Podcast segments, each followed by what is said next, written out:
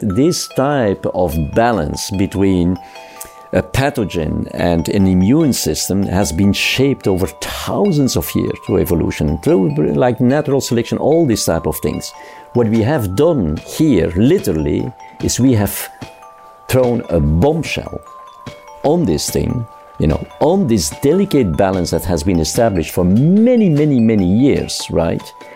And uh, and then we we we would would we expect that this thing is just going to die out it's not going to have consequences omicron is uh, it's the end of the pandemic phase as our friend uh, fauci is saying you know? How can you ever end a pandemic without cutting dramatically the infection rate? What we are seeing right now is ex- exactly the opposite right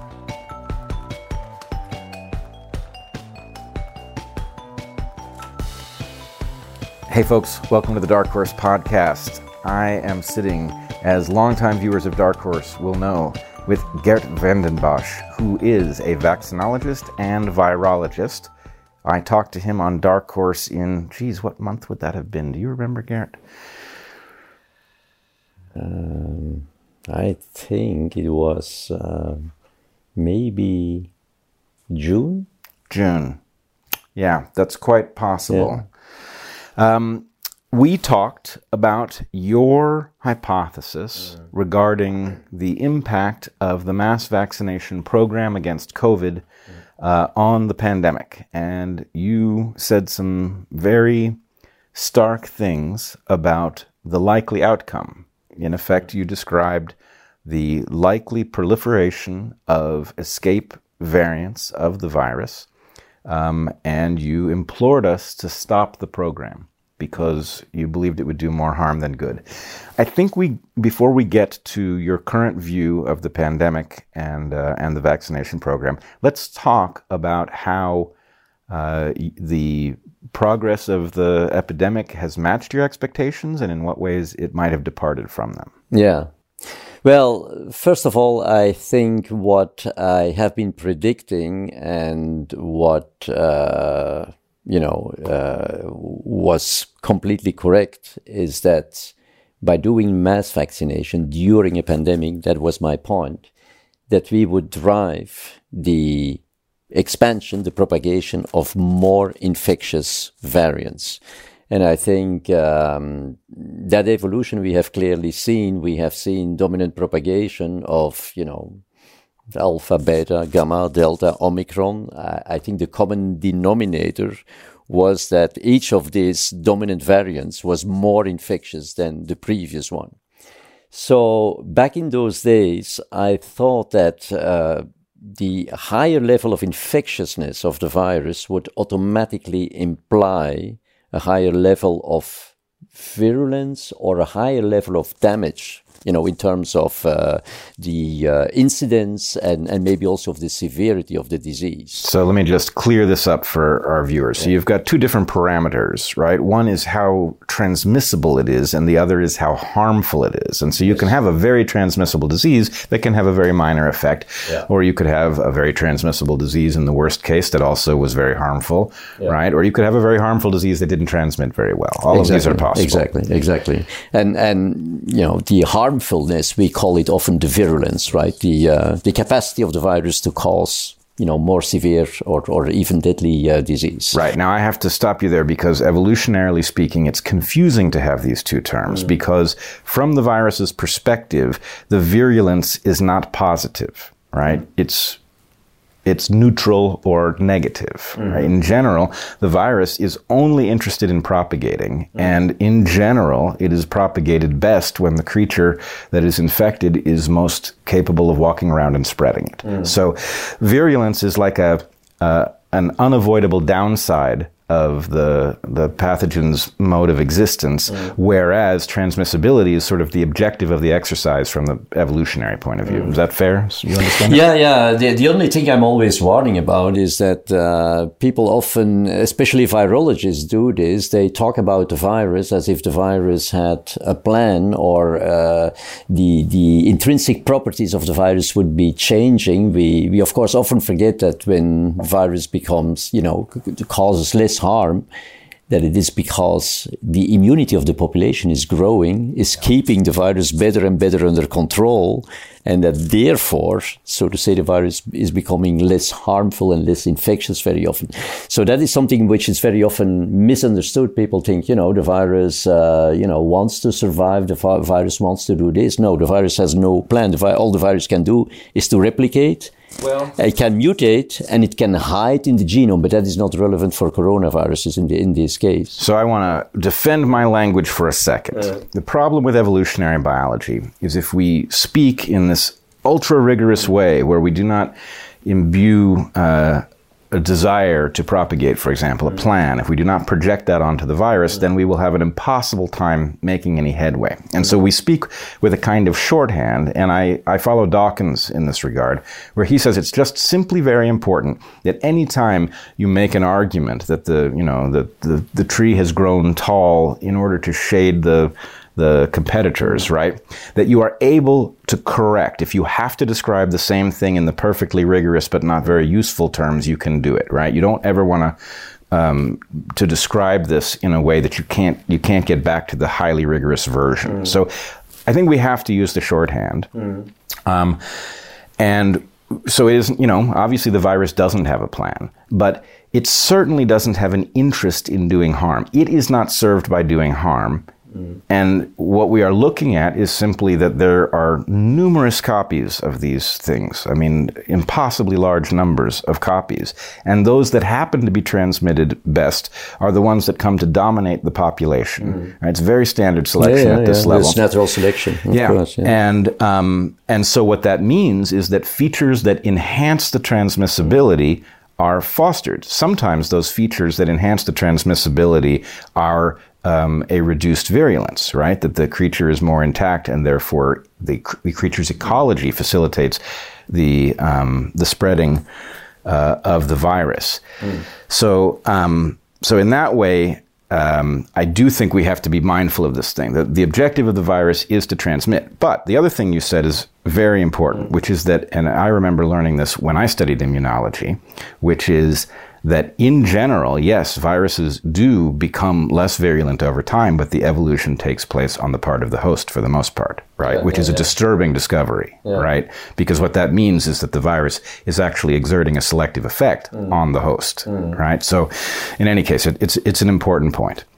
But so far, I think what you've said is that the vaccination program was going to exert a selective pressure on the virus that was going to cause a proliferation of mutants that would be that would have increased transmissibility. Yeah, a natural selection of mutants that can overcome that pressure. And we put the pressure on the spike protein, obviously, through the antibodies. And the spike protein is responsible for infectiousness. So we put pressure on the infectiousness of the virus. So we got natural selection of more infectious variants because the more infectious variants obviously could overcome the suboptimal pressure that we put on this characteristic of the virus. And the suboptimal pressure came, of course, from the fact, first of all, you put pressure by doing mass vaccination, and it is suboptimal because you do it during a pandemic. So people get already exposed to the virus before they have full-fledged immunity. We do it, in fact, with prophylactic vaccines that we use normally before we get exposed to the virus when we travel to a foreign country where we know there is a disease we can protect against. You, you make sure that you get, you know, your full vaccination course completed before you get exposed. So we are not quarantining people that we vaccinate, right? right. They get their first shot yeah, their, antibodies are immature. It takes time for them to mount the antibodies. But at the same time, the pandemic is ongoing and they can get exposed and a number of people get exposed while the immunity is still suboptimal. So the, the fact the mass vaccination is one important point. And the other one, do, uh, doing this during a pandemic is also very, very important in terms of, you know, exerting this suboptimal immune pressure. So I want to try to make that clear too. Mm. There's several errors here as I see it. You've listed two of them here. Yeah. Um, one of them is the mass vaccination program, and the other, well, actually, maybe you've got mass vaccination into a pandemic that's already raging, which yeah. means that there's several different places where we now guarantee evolution, right? Yeah. One of them is that if you're just vaccinating everybody, you don't know who just caught the virus at the moment you vaccinate them, who's about to catch the virus. And so what that means is, you know, immunity takes time to develop. The immune system is learning something and it actually learns this through an amazing process. Mm. One of my favorite facts in all of biology is clonal selection, mm. right?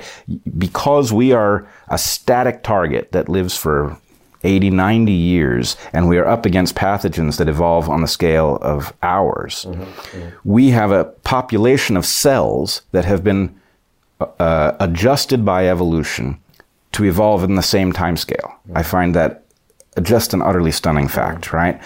So we have these cells, B and T cells being uh, the examples. So B cells make antibodies, T cells have something like antibodies that never leaves the cell. It's not a free floating protein. But the process of clonal selection requires cells to produce cells to produce cells, and each uh, generation of those cells gets closer to the formula, which means there's a period of time over which your immunity is developing. And the problem is that that period of time over which their immunity is developing may interface with a pathogen that is so widespread that you are likely to get it. And at the point that your immune system is exerting this selective pressure before you've developed immunity mm. is you have partial immunity. Yeah. Partial immunity is like a training program for the virus. Yeah. And that is really mm. the key error Am I Absolutely, right? yeah. Uh, that is that is really the key the key error, and I'm always comparing this to you know uh, it, it's just so amazing to me that everybody knows this from the field of antibiotics. And the only difference is we all know that viruses depend on living cells. Yeah. And, but if you have a bacterium, for example, and you have a medium with a suboptimal concentration of an antibiotic, the, the bacteria, they can replicate on themselves. So there is no, no, no need to change the medium. You have the uh, suboptimal concentration of the antibiotic, and then you have the bacterium. And of course, you will have a selection of mutants that can overcome this, you know, this hostile environment if now we have like viruses that you know depend on living cells and of course they will destroy the cell so they will come out of the cell. So with that also you know when they get transmitted for example to another individual it is very very important that you keep that suboptimal medium this subop if if the virus gets transmitted to somebody who is not vaccinated this person is not going to present that hostile environment to the virus. And you got a natural selection in one person, but that advantage gets lost if it is transmitted to somebody who does not have the suboptimal immunity. But if you do the mass vaccination, it's like this sub, suboptimal medium is going to be conserved just like with, you know, the bacterium because it gets transmitted to somebody else, but it's the same situation because this person also is presenting this suboptimal immunity. And if you have like like 60, 70% of the population in that situation, you will, of course, you will promote this natural selection and enrich, of course, this variant in the population. So it is largely, largely comparable to the situation with bacteria and suboptimal antibiotic, just that the virus depends on a living cell and, you know, it, it needs to be transmitted to perpetuate its, its cycle. But every single time in a massively vaccinated population, it will encounter the same medium just like the bacterium is proliferating in under hostile conditions of suboptimal antibiotic concentration. Right. right. So, uh, in effect, what we did which you're pointing out, is we ran an insanely large gain of function experiment that yeah. we didn't mean to run. We no, set up a selective environment yeah. and we basically said, here is the here here are the tools that we are going to deploy against you in a very weakened form and that gave the virus the ability to, you know, experiment in the way natural selection does and discover vulnerabilities of that system. But your point is it goes from one person to another person and it keeps finding people with the suboptimal immunity. So it keeps finding the same puzzle again and again and again, and it's going to get good at it. Yeah. And there's another flaw here, which arguably maybe they didn't know. I, I suspect they did. But the fact that these vaccines are, well, and we probably should not be calling them vaccines. Robert Malone scolded me about that uh, earlier, and I believe, I believe he's right. I, at, I at first wasn't convinced that the terminology mattered, but this is sufficiently novel that um, we should probably use a different term. But these inoculations do not produce sterilizing immunity. Yeah, that's the point, of course. So, it, on the one hand, even if they did produce sterilizing immunity, you've got a problem if you're vaccinating into the face of the pandemic mm-hmm. because people on the way to having full immunity are still a gain of function experiment, effectively. Mm-hmm. But in this case, even people who have reached the final stage, haven't encountered the pathogen, have had two weeks or a month to develop mm-hmm. their immunity, are still a gain of function experiment because the immunity isn't sterilizing, meaning they can catch the virus and they can transmit it. It's not shutting down the virus in their system. Yeah, yeah. Is Yeah. that fair? Yeah, yeah. uh, The problem is, uh, you know, from the very beginning, I, I that, that's what I said. Don't use these vaccines that do not induce sterilizing immunity during a pandemic and in the form of mass vaccination. So these three elements are, are absolutely, you know, critical.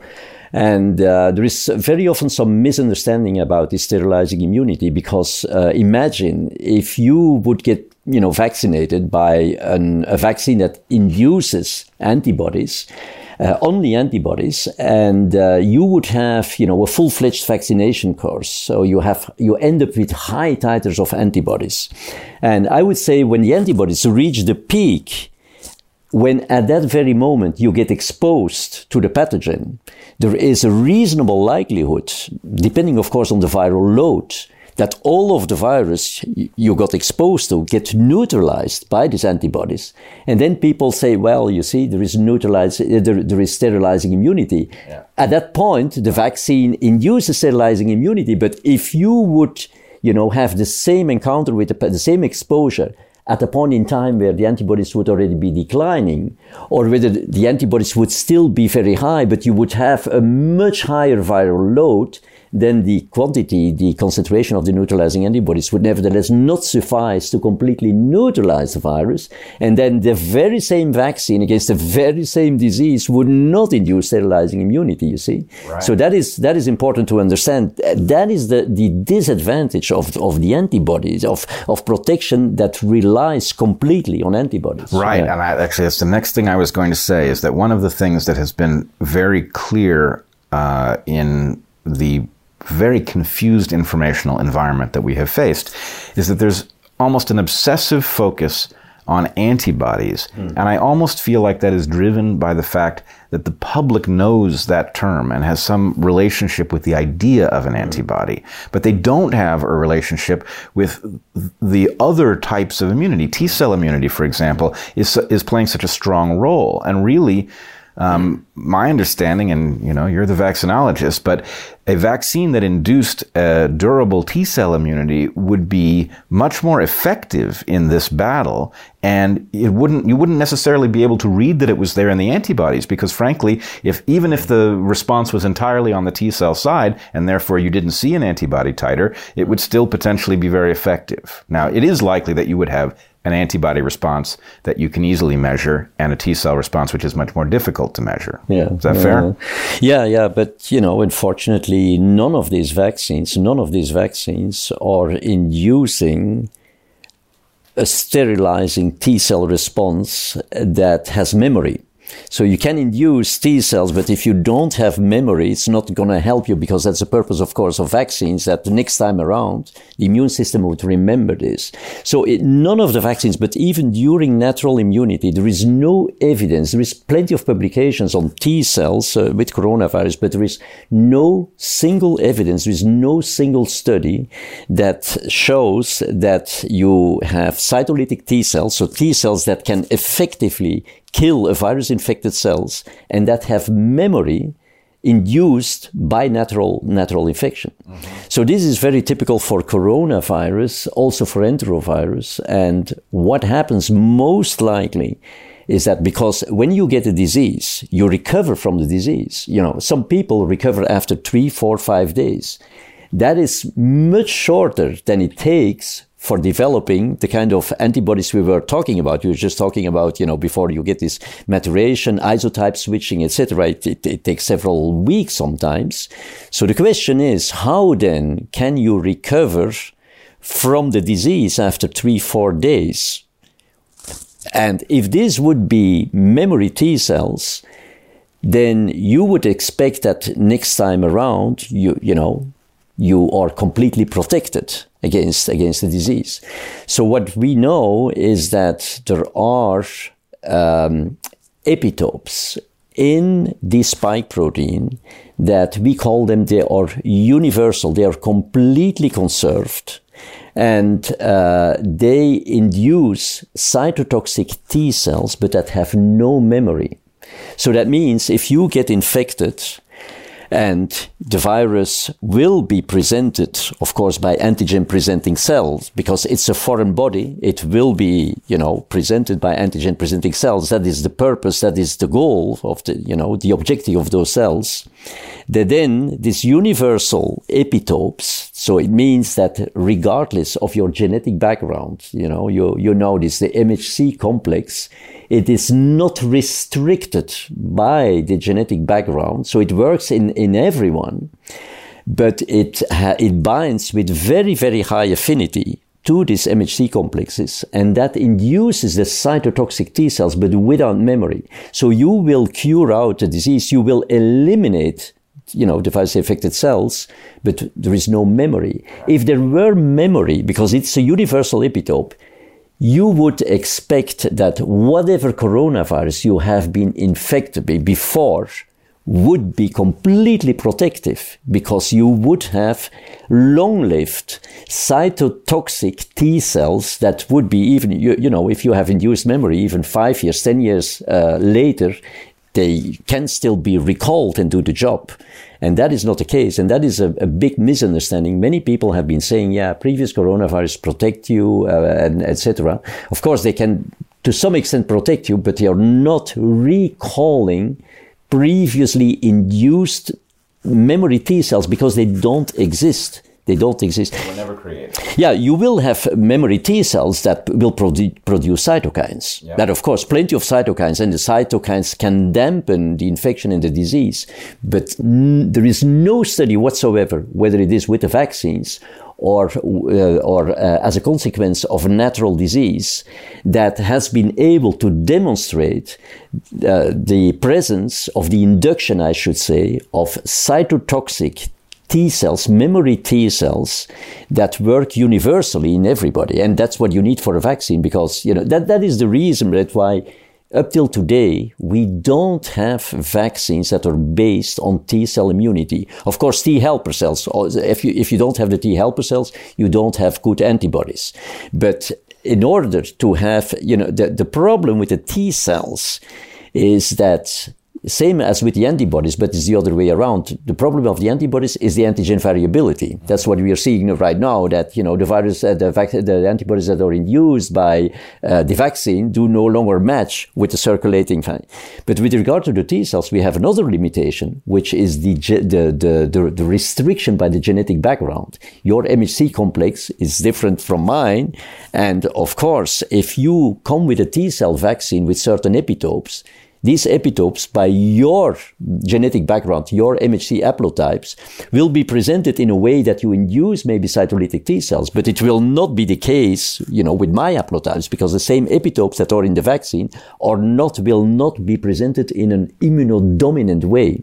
So see, that is where, where we have severe limitations also with regard to T cell vaccines. Well, up till today, we don't have really T, we don't have any vaccines that eliminate or that that abrogate the infection. Yeah, abrogation because the, the cell should be first infected and then you could kill the virus infected cell. So that's abrogation of, of the infection. Yeah. That's also the reason why we don't have therapeutic vaccines because it means that the cell is already infected. Can you then abrogate? Can you stop the infection? Can you kill the virus infected cell? No, we don't have those. So th- that is something which is, um, very important to, to know because people still think, well, you know, we, we are focusing this on the spike pro- protein. We should have had, you know, uh, more T cells. Uh, you know, yeah, you can induce plenty of T cells, but if these T cells are not capable of, to your point, killing virus infected cells, and when you kill the cell, since the virus needs to rely on a living cell. If you kill the cell that it infected, it cannot propagate anymore, right? So that is sterilizing immunity as well, right? It's, it's not by neutralizing, all the virus particles before they can enter into the cell. It's so once they enter, you let, you, you let them enter into the cell, as many as possible, and then you come and you say, you know what, my criterion is I'm going to kill literally every single cell that got infected. That is also sterilizing. The other, I distinguish very often between sterile immunity, where you prevent infection from taking place, by neutralizing all the viral particles, you know, before they can enter into the cell in the first place, compared to sterilizing immunity, you allow the invasion into the cell, but once the cell is, is infected, you're going to kill the whole thing, right? It's a sterilizing immunity. That's a very good distinction. I've never heard that one Yeah? before. Yeah, yeah, is, well- that, is that yours? Yeah, well, I, I don't know, but I've taken a, you know, a deep, you know, vaccinology has been confronted with so many shortcomings. We have no, uh, you know, and, and people are asking, why do we have all these limitations? Why can we not? I mean, there's so many things, but, you know, when you have an antibiotic, we think it's, it's completely logical that you can uh, kill several different uh, bacteria, even if phylogenetically they are completely unrelated. Uh, everybody thinks this is very normal. And with vaccines, with antibodies or with immunity, we are, can you believe it? We are, if, if there is an antigenic shift or an antigenic drift, we have already a problem. Look at the, at the influenza vaccine. You know, every year we need to do an update and, and, and very often we come to late. So we have these severe restrictions. So that is also genetic, HIV, all these chronic diseases. We have no vaccines against us. We have been testing. We have been trying for 20 years to make a vaccine against HIV, for example. We have been failing. And therefore I've been deeply involved when I was working at the Bill and Melinda Gates Foundation because they're essentially concentrating on very difficult diseases that bec- become chronic. T- Tuberculosis, malaria, HIV. So yes, I've taken a very, very deep dive into this because people have been uh, trying to solve this with adjuvants, with new delivery technologies, etc. Right? And and yeah, so we- we have turned it upside down in all, and that is where you get, I think, quite deep insight into you know the limitations of of current vaccinology. It's like the difference between fusion and fission power. Fission isn't that hard. Fusion turns out to be incredibly difficult to get right. That I'm less familiar with. well, let me ask you this. I, I, I take your comparison between bacteria, where we can have an antibiotic that is broadly effective against bacteria from different clades, and we just consider that yeah. normal, and your comparison to vaccines, which, you know, you make a vaccine that works and then a slight antigenic shift Yeah. makes it Yeah. uh, And you can useless. forget it. Why the Yeah. distinction? So I'm going to guess the distinction is actually the reason that viruses are what they are, right? Viruses have gotten a huge evolutionary benefit mm. from shedding all of their biology and borrowing it from their host, mm. right? Because what it does is it reduces the attackable architecture, mm. right? Because the, uh, the architecture is you, right? So, in effect, what you have are antigens, right? And the point is, those are amenable to being shifted out from under whatever you point at them. So, that's sort of a, a built in problem. It's a reason yeah, that it's a built-in problem. Yeah. a built-in problem. I also wanted to go back and just um, point out that your your example of uh, a medium with suboptimal amounts of uh, antibiotic really makes this point. And you can imagine if you throw uh, bacteria on a medium that has twice as much antibiotic, twice the concentration necessary to kill it, well, then no individual survives. So there is no next phase of the experiment. And the problem is that selection gets very effective when something lives and it almost becomes i mean it really is more effective if you really bottleneck something down to a very the most you know unique members of the population then the next uh, iteration is entirely born of those unique members of the population. Yeah, of so you've done a very effective job of finding the ones who are resistant. So, um, so we have this issue, and then I would add uh, to the issue of vaccinating into the uh, pandemic, um, uh, the non sterilizing immunity, creating a gain of function experiment, even in people who've developed mm. their full immunity. There's also the issue that this extremely novel mechanism for delivering a, a vaccine has narrowed what the immune system is exposed to so much that it actually makes a much easier puzzle for selection to solve, mm. right? And I, I, I have not really heard this discussed anywhere. Maybe I've been missing it. But if you use, let's say you used a, a live attenuated virus mm. or a killed virus, right? But the whole virus. Mm. Then you get antibodies to various different uh, yeah. epitopes, right? You get you'd get some uh, antibody to the spike, you get some to the nucleocapsid, and the point is this: let's say that you're vaccinated with such a thing, mm. right? Now you have memory cells that are producing several different types of antibodies. If some virus figures out, if it makes a, if it has a mutation that allows it to escape the immunity that was generated to one of those antigens, it doesn't necessarily create an advantage because as long as the antibodies to the other antigens still manage to effectively shut down the virus, the point is that successful change doesn't get transmitted. Mm. And so I, think there's another mistake here, which is that to use one antigen means that there's no failsafe and that effectively the more antigens your body knows the formula to, the less the chance that any innovation that would defeat one of them actually lives to pass on the information. Mm. Is that fair?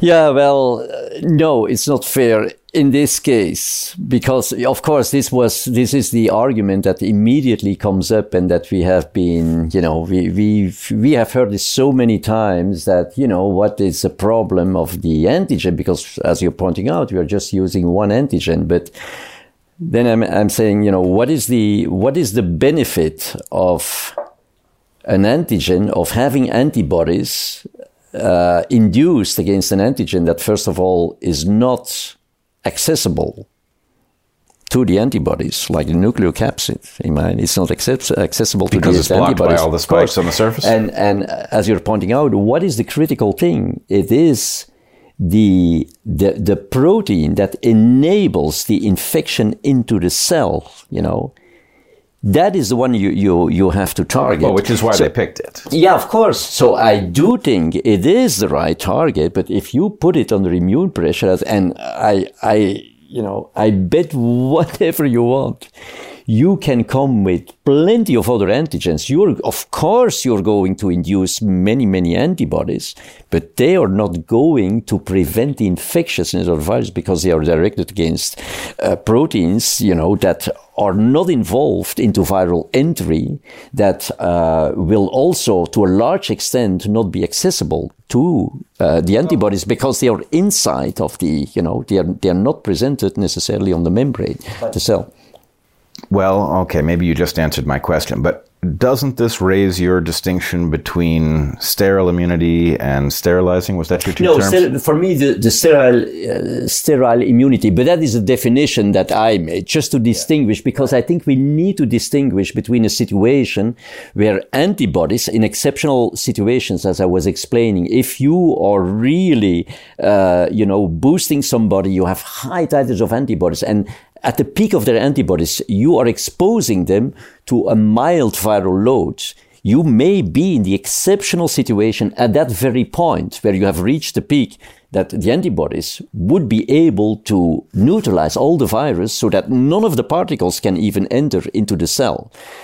Sterilizing immunity is once this process has happened, you, the, the, the virus has already invaded the cell. Yeah. So it's no longer a sterile situation, right. but you can make it sterile again by killing by effectively the virus killing, infected cells. Sure. Right. But doesn't that solve the problem of, let's say, the nucleocapsid uh, proteins not being available to the antibodies? Because the infected cell will still indicate that it is infected. And so yeah. you can't generate the sterilizing immunity that prevents the invasion of the cell, mm. but you could have an effective response that would kill all of the infected that cells. That I agree with. But then, then, but we should be able, that's what I'm saying, we should be able to generate vaccines that for because in the infected cell, of course, I mean these proteins, these other proteins that are hidden in the uh, in the virus, in the complete before it gets into the cell.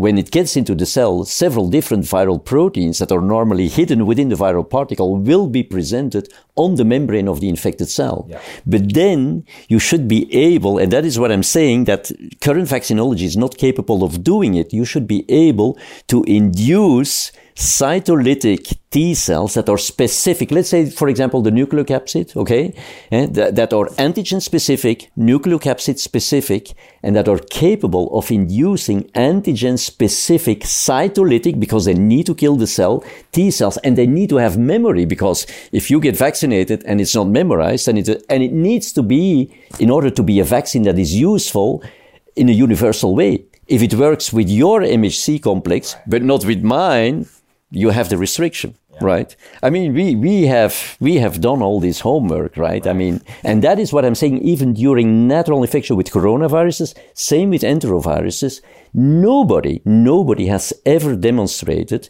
that there is even through natural disease induction of universally you know functional cytolytic memory T cells that are antigen specific, right? You have plenty of memory T cells that will produce cytokines. And of course, they can modulate, they can, they can, of course, mitigate the disease and all these type of things. But if you want to have sterilizing immunity, that's our point. And certainly during a pandemic, you need to be able, for God's sake, to, to kill that cell, right? Yeah. Otherwise, oh, yes. Yeah. 100%. Yeah. Okay, let's get out of the weeds because I have a yeah. feeling we will have lost yeah, some people. Let's uh, let's bring sorry. them back. No, that's not your fault. Um, all right. So we have a vaccination program and a an inoculation that is effectively effectively creates an inadvertent gain of function experiment where we are setting up the hurdles for the virus to solve this problem evolutionarily and to reemerge on the basis of the alteration of the spike protein, which is the only protein we targeted. All right. So that last time we spoke, you said this is going to produce escape variants, that that's what we should be looking for. And you believed that we were going to see escape variants that were both more infectious and more virulent. Mm. Is that right? Yeah. I I was in fact not distinguishing that much at that point between, you know, the higher level of virulence and infectiousness. I almost thought, you know, when the virus is going to become highly infectious, that was really my conviction, then uh, automatically it's going to spread much faster and doing much more harm in the population. So, um, so that has come out. I guess I, I think everybody acknowledges that uh, this mass vaccination now has really uh, promoted, I should say, the expansion of highly infectious variants. I've never been saying that the mass vaccination induces the mutations because of course we know mutations, right. eh, but it, it enables the virus, you know, to do a natural selection between all the different mutants that are produced anyway, and to select those that are most appropriate to overcome this pressure, you know, on, on the infectiousness of the virus. This is to say, we'll select the more infectious variants and enable those to become through the system the, that we discussed, the mass vaccination, the same medium everywhere, to become uh, predominant, of course in the population. So uh, that is true, but uh, at the same time, and that is probably maybe the next question you want to ask, it did not automatically, on the contrary, in fact, imply a higher level of virulence. Yeah. So that is what it's, it's something that I also learned yeah. that, um, and that is also why I'm saying it's not the end of the story. There will be a second step that the virus will take if we continue, you know, uh, well, continue mass vaccination by, for example, vaccination, uh, vaccinating children, or by boosting people. And boosting people is like an automatic process. We have Omicron circulating. That is far more you know, stronger as a boost than coming with a new Omicron vaccine, for example, right? Yes, well, it does raise the question, and I think many of us have scratched our heads over it, why we are still um, transfecting people with Wuhan version spike protein. Why has the, I mean, if there's one, there were so many downsides mm. to the way they chose to vaccinate here. If there's one upside, is that you could swap out the antigen that you've targeted for an updated version without changing anything else. And yet we haven't updated this, which is an odd fact. Um, do you have an interpretation? Why, why they, nevertheless they continue? Why did they? Why are they still recommending boosters with the original version of the spike Yeah. protein rather than an updated one? Well, you know, Brett, it's it's it's interesting that even in uh, you know uh, 2022, where we have all this access to you know science and technologies, that vaccinology has remained an extremely empirical thing. And as a matter of fact, and the answer is as easy as that, as that. They continued and they found out, well, you know, I mean, seems like the efficacy is going down. But for some reason, for some reason, this thing, believe it or not, still seems to protect against severe disease. So now I'm asking you, do you know about any vaccine, any vaccine that in fact makes even the vaccinee more susceptible to infection, right? And nevertheless protects against severe disease. Do you know any vaccine that does not protect against disease, but that protects against severe disease? So it's, it's not a logical approach, but as a matter of fact, they continue and they find out, even if the duration of that protection, even against severe disease, is declining. Everything is declining. Initially, we had an impact on transmission. Then that was no longer the case. We had an impact on disease. No longer the case. We had only an impact on severe disease for a duration of a couple of months. Now we have impact for a few weeks on severe disease, Yeah. right? And so empirically, they say, you know, we, in fact, what they're saying is we don't understand how this works. I'm, I'm just telling you, I don't know, after all these years of vaccinology, I don't know of any vaccine that has these characteristics. Protects only against severe disease, not against disease. It enhances even the susceptibility of the vaccinees to infection. Nevertheless, they are protected against severe disease, right? Well, Yeah. how convinced are you that that work is to be taken at face value? Because I've seen at least one analysis that hmm. suggests it may not be a robust fact. No, I agree with you that it's not robust. That's why I'm saying it's it's. Oh, so you're saying this is suspicious? Oh yeah, absolutely. Okay, all right, all right. Uh, Yeah, uh, okay, sorry rather for- than remarkable. Okay, yeah, yeah. Well, uh, remarkable. No, it is suspicious, but you're asking me why uh, they're still con- uh, continuing this, and, and I'm, I'm, I'm answering you. It's an empirical business, right? Oh, right, right. And and and they fi- found out that you know it's still protecting against severe disease, so they're saying, you know, let's continue with this Wuhan strain. Well, maybe I yeah. understand why they're continuing the vaccination campaign because, unfortunately, it would appear to be uh, a straight up business decision, right? Mm. That they are obsessed with putting more vaccines in more arms. I can say there's a obviously they're being paid on a per vaccination basis at some level, so they have that interest. I think they also have a perverse interest in getting rid of, of the control group because Yeah, yeah, there's so much is, of course, yeah. adverse uh, uh, signal, adverse event signal. So anyway, there are lots of reasons they seem to want to vaccinate people. Yeah. But I'm not. Yeah, I'm. What I'm curious about is why, as long as they were going to do this, they didn't update the antigen. And I can think of I can think of a business reason that they might have. You know, there's this funny business around the. Uh, uh, emergency use authorization came with special liability protections.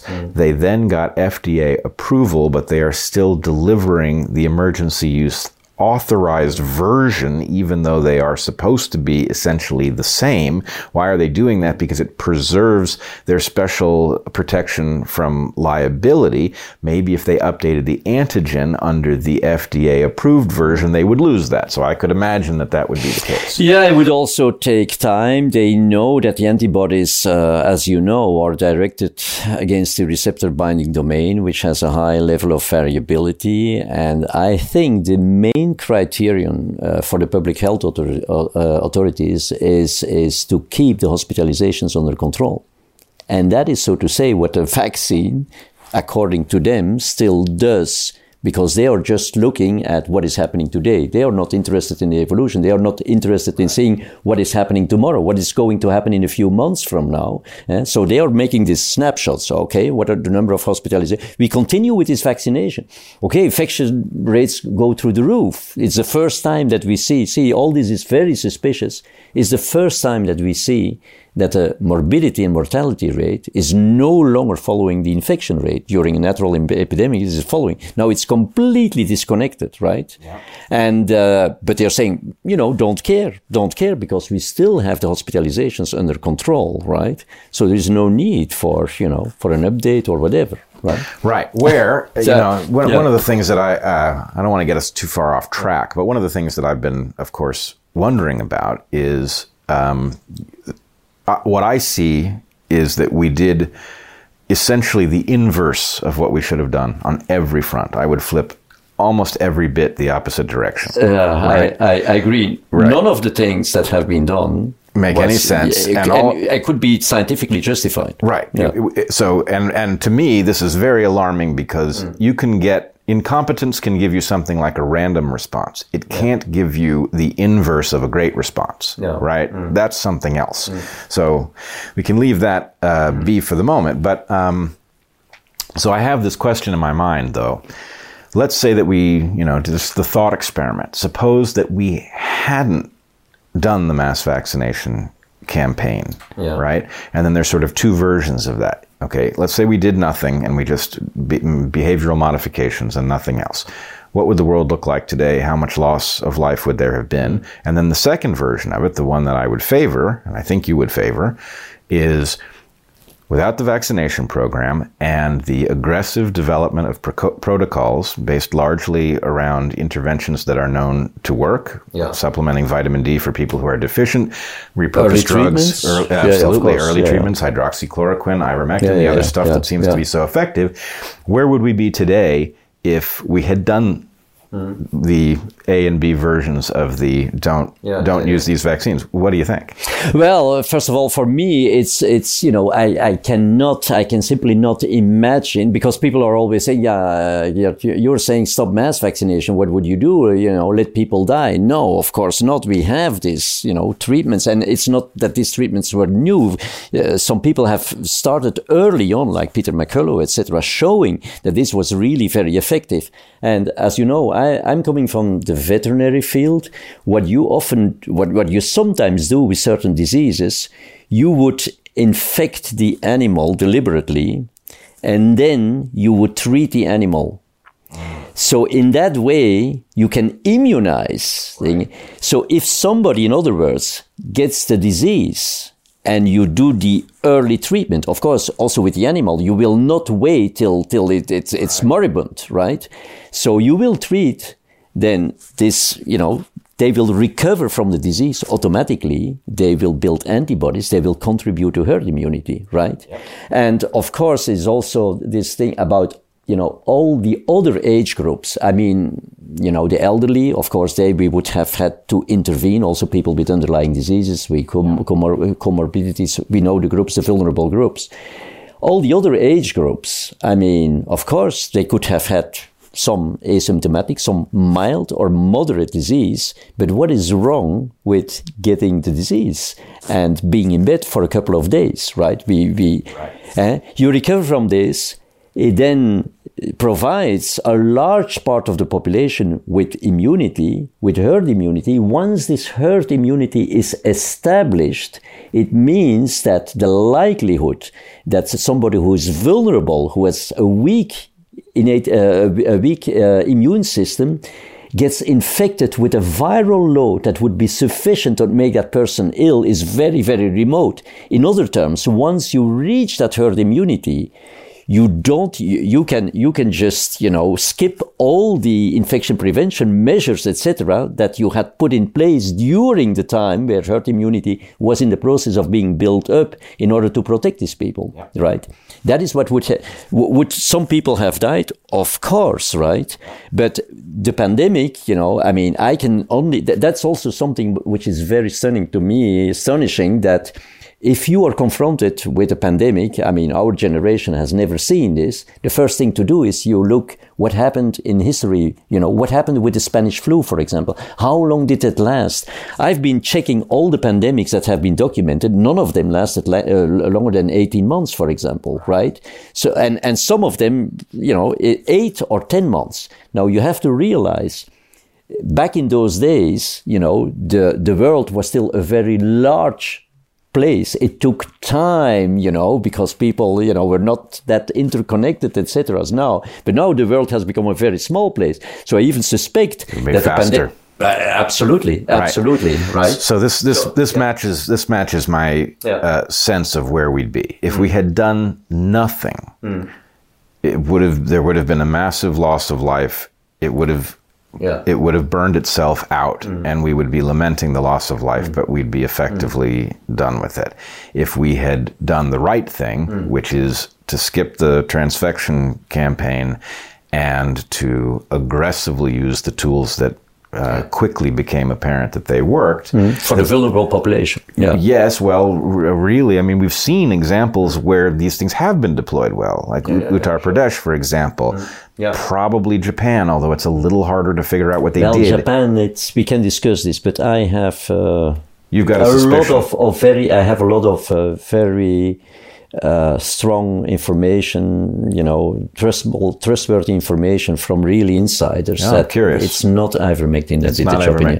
But they, it, they are it, talking rather about, uh, you know, the um, uh, TB uh, vaccine still being part of the childhood vaccination program.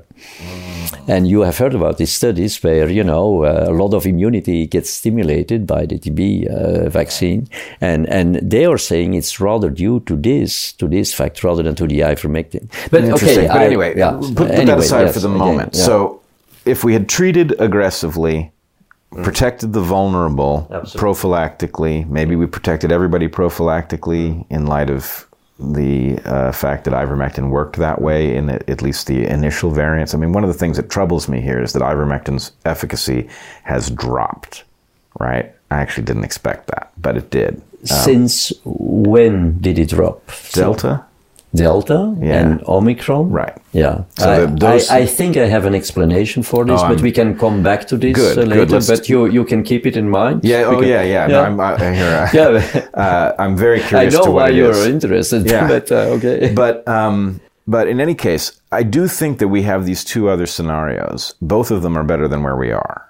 Yeah. We had we've had very high loss of life, and we've had uh, basically a um, a collapse in our belief in our medical apparatus because it has revealed itself to be incompetent at protecting us yeah. and it has revealed that it's yeah. willing to lie egregiously in all of this. So, yeah. uh, all the collateral damage and, Brett, it's not finished. Well, and it's not finished, which is really conspicuous because, and this, this has been bugging me for, for a year now, which is, you know, we look at these rates, right? And, you know, the rate is rising it's rising in a population more than half of which has already had the virus. So the point is, we are not seeing the accumulation of the immunity that would normally be accompanying no, no, anything no, like this. And we're seeing such rapid proliferation of these variants, you know, and we're seeing people get the disease multiple times within months of each other. Yeah. Uh, there's a lot here that's non standard. And, um, you know, we will of course never know what would have happened if we had behaved in one of these other ways. But I'm I'm uh, I'm reassured to hear that you you see something of the same picture. Absolutely, absolutely. Uh, I mean, what is also very interesting is, you know, they have been doing analysis PCRs on corpses from people who died from the Spanish flu back in the and and they have pretty compelling evidence that there has not been, you know, a shift in variants, right, during that epidemic. Yeah, right. So it was stable. Yeah. So the, the, the, the, the, the, the variant or the lineage that basically, you know, caused or was, was, was there at the beginning of the pandemic was still the same that entered into endemicity.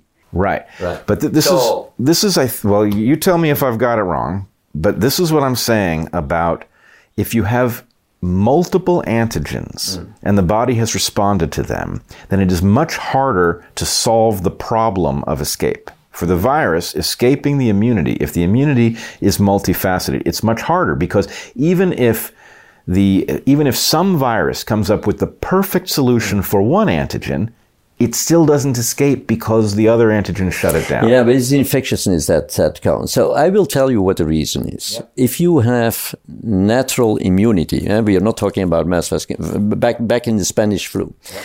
So what happens is that um, I was just talking about, you know, the cytotoxic T cells, for example, the same with influenza, that have no memory, but they will, they will kick in pretty fast they will, you know, take out the majority of the viral load. And by the time your antibodies start to rise, most of the viral load will already be cleared. So you're not mounting antibodies in the presence of the virus, which, you know, is of course avoiding immune escape. Yeah.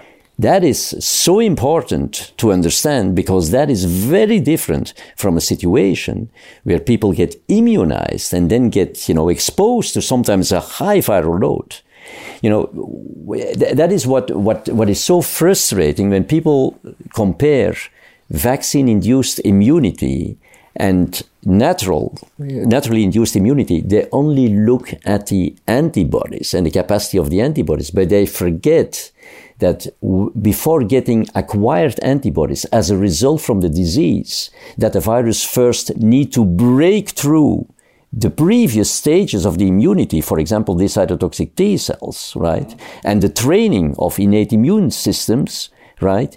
And that that is also that that it, you cannot analyze this. You know, the, the cytotoxic T cells that have no memory. You know, normally you re-stimulate in vitro with peptides, but if there is no memory, you cannot re-stimulate this. Trained innate immunity, we have no tools to examine this. So we are only looking at part of the natural immune defense if we look at the naturally acquired antibodies and compare those to the vaccine-induced antibodies, right? Uh-huh. So we, the, the the natural immunity, in other words, is much more powerful. And the part that we are analyzing and comparing to the vaccine-induced immunities, which uh, vaccine-induced antibodies, which do not, you know, go through these previous stages of immunity, this, this is completely unfair, right? And the, the system is so sophisticated. You, as an evolutionary biologist, should be very interested in this. That, in fact, in fact you know, by the fact that most of the viral load gets taken out by the cytotoxic T cells, which are not, you know, uh, they, they, are not uh, very specific. So they are not leading to natural selection. And by the time you reach the peak of the antibodies, that takes time, most of the viral load has already disappeared. So there is no pressure on the virus. There's no immune escape, right? Ah. It's extremely interesting. So you need all this data. I'm, I'm always saying if you study this phenomena, you cannot afford to leave any stone unturned. You have to ask all the questions why, why, why, why.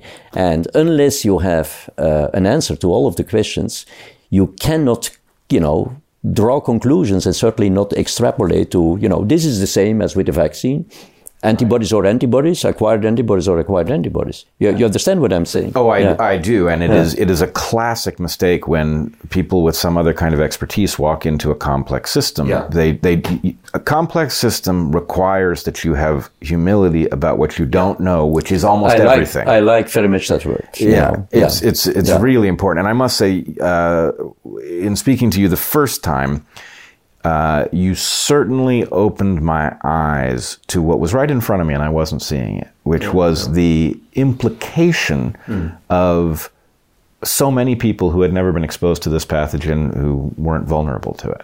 Yeah. Right? That they had a completely effective response on board. Now, it does leave me with the next question, mm. which is whatever that innate immunity is, mm. why does it decay so rapidly in life? Right, I'm, i know a lot about senescence. This surprises me how uh, quickly. you mean it, the innate immunity? Why does it decay? Well, I know why it decays. I don't understand why it decays so precipitously.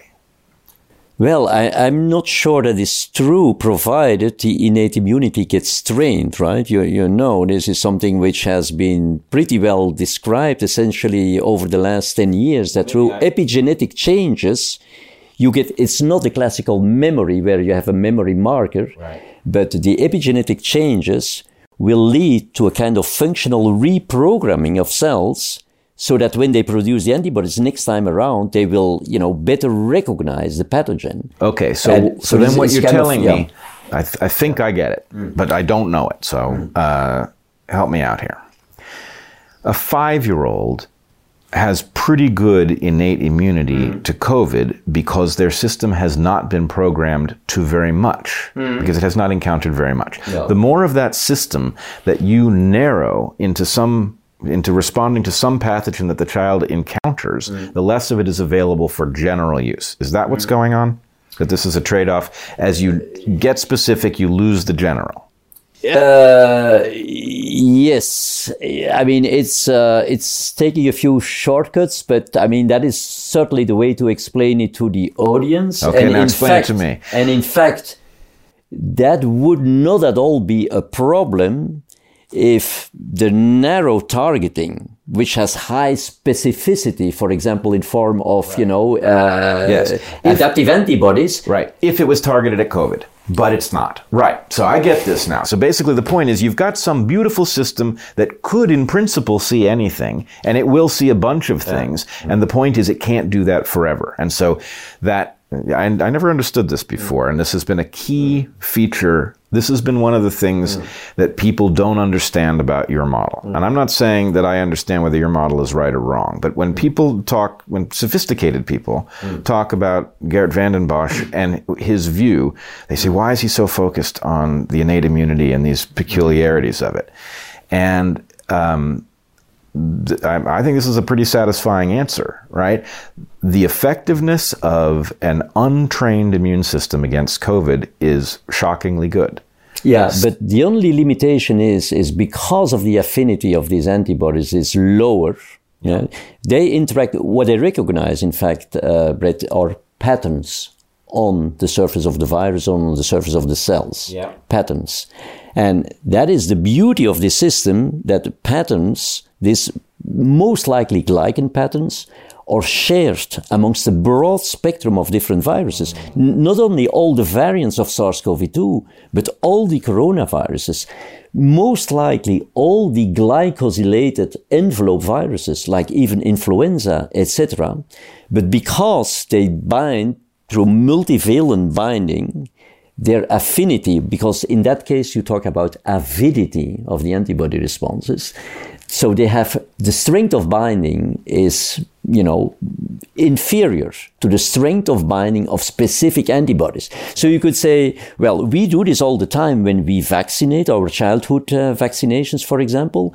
But, you know, there is no problem, as you were pointing out, if the specific antibodies that you induce do a perfect job because they have memory, they have strong affinity. That means they will strongly neutralize. The innate antibodies, they are perfect, but they cannot cope with a high viral load. But if you break through that innate immunity, you will have the phenomenon that we were just describing. You will get acquired antibodies. And guess what? These acquired antibodies will be a perfect match to the virus that caused the disease. Hmm. Whereas now we are with the Wuhan, the spike, it's not at all a good fit. Uh, obviously, Right. to the virus we are. Uh, so you see how powerful this natural immunity is, the different components, and you know that's why I'm saying to your point. You know, I'm always saying I'm not a top virologist, top immunologist, or a top vaccinologist, but you know it's so multidisciplinary. I've learned to bring these fields together, even biophysics. If you don't understand the difference between a polyvalent IgM binding, you know, antibody and a specific IgM for a specific antigen, you know, you will never ever understand this, right? So, so it's so many different uh, aspects that need to be con- uh, to, to be put into consideration. And I'm always saying the my uh, the value I'm adding, I hope, I guess, is putting the different pieces of the puzzle that I find in publications, etc., to put them together. And obviously, you know, today's science is no longer capable. That's why I, I love the thing you were saying at the Better Way Congress. We need to rebuild the science. And to some extent, for these complex problems, I think we need to also have a different approach to science in the sense that not thinking in silos, but a multidisciplinary approach. Well, right? he- here's the funny thing.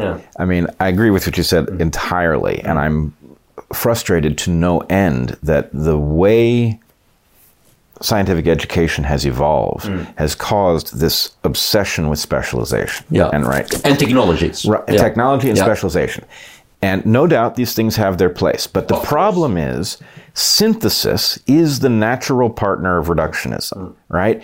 And it is not rewarded in our system. So what you're saying, well, I'm not a, you know, a great this, a great that, but what I can do is bring the things together. Well, to me, all of my favorite evolutionary biologists were involved in synthesis. That's what they were doing is taking all of these isolated things that don't seem to tell a story and figuring out where you have to stand in order to say, aha, that's what this is, Yeah, right? yeah, You know, and, and that's really, um, it, it's such a it's such a crucial part of the process and what we've effectively been watching. I mean if we give the benefit of the doubt and we say well okay they really screwed this up but it was an honest error well if it was an honest error it was an honest error created by a committee of specialists where nobody remembers how to put the whole thing together right Absolutely. and it's a, it's it's tragic and it's tragic at the level of like a million american deaths you know It's it's yeah unbelievable. Yeah, I, I fully agree with you. Uh, you know, it's it's it's just unbelievable that in you know in 2022, uh, where we have access to all this science, all these technologies, you know, all these you know institutes put like millions of, of, of taxpayer dollars into it. And we are not we are not we, we have no clue how to tackle you know uh, a, a complex health problem. So th- that also means we cannot give anything back to society from all the, the the money that that got invested right? So all these publications is in fact you know they, they are essential they are important but when you start to have publications you know if, if it becomes an objective in its own right i've learned to use science as a tool. And if i don't see any added value to the kind of problem i'm studying i will not dig very deep. But if i think you know even a molecular detail this could bring a piece of the puzzle then I will take a deep dive, right? And so it's a completely different approach to, you know, to, to, to science. But, you know, you see it's needed in situation like this. The public health authorities, even the key opinion leaders, they don't know what's happening right now. Will you, do you agree? They have no clue where this thing is going, right? They, they, it's like the worst of all possible worlds. They Yeah. don't know Yeah. what's going on, and they have no idea a that they're in the dark, Yeah. and b that there's another way that wouldn't leave them in the dark. Yeah. Right?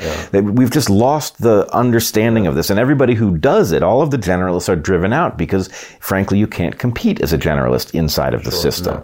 So yes, it, it's a tragedy, and when you think about the immense costs of this, I mean, and they're not even all quantifiable. You know, No, this I week agree. at this conference, yeah. the one that's uh, I am reminded, I am reminded of how frightening this is. But Hmm. the gaslighting of the vaccine injured, Hmm. I cannot think of anything more diabolical than this. Right? You injure people, Yeah. and then you tell them it's in their head Yeah. right? And then you, you tell other people that they're part of an anti-vax movement. You know, we are living in a surrealistic world right now. It's uh, nothing, nothing makes sense anymore of any, you know, this is, yeah. Yeah. I'm always saying, you know, it's, uh, it makes me, and it takes something to make me speechless, but that, that makes me speechless, right? Yeah, It's, uh, I, I find myself uh, Yeah. also at a loss for words pretty yeah, frequently. yeah, yeah, yeah. All right, uh, we have just paused to close the curtains to prevent the darkness from leaking in. Um, uh, I want to ask you though. All right, we've looked at what you thought was going to happen. There's been a surprise.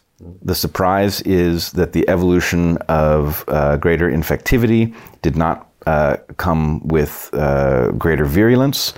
Uh, so that's interesting.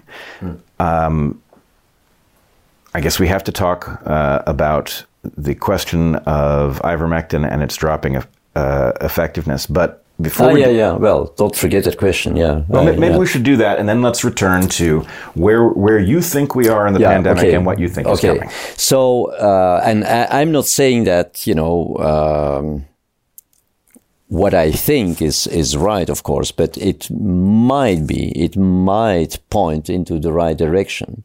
Which is that right now we are facing a situation. It started already with Delta, but now it, it you know, it has moved, you know, to, to an extreme situation where the virus has become resistant to the vaccinal antibodies, to the potentially neutralizing antibodies.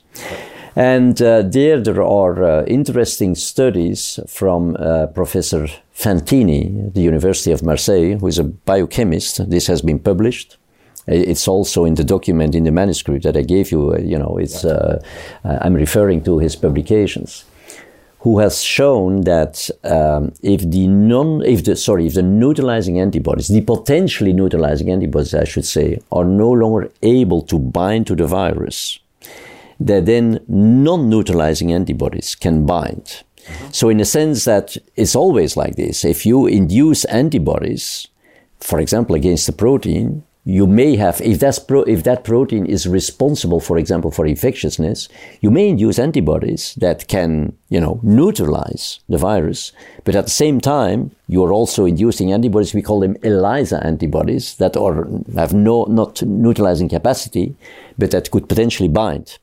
So now what he has found out is that when the neutralizing capacity dramatically diminishes, that the non-neutralizing antibodies can bind to the spike protein. And you could imagine the following situation where the neutralizing antibodies, they bind to the virus, to the spike protein, that you have a kind of like a conformational structural change, which prevents the non-neutralizing antibodies from recognizing their binding site because that also he has been he has documented that the binding site for the non-neutralizing antibodies is not situated within the receptor binding domain but is situated within the N-terminal domain. Mm. That is one thing. What he has also shown is that this domain is very conserved amongst all the variants, in contrast to the receptor binding domain, which we know is very, very variable. So wait, wait, wait. Yeah.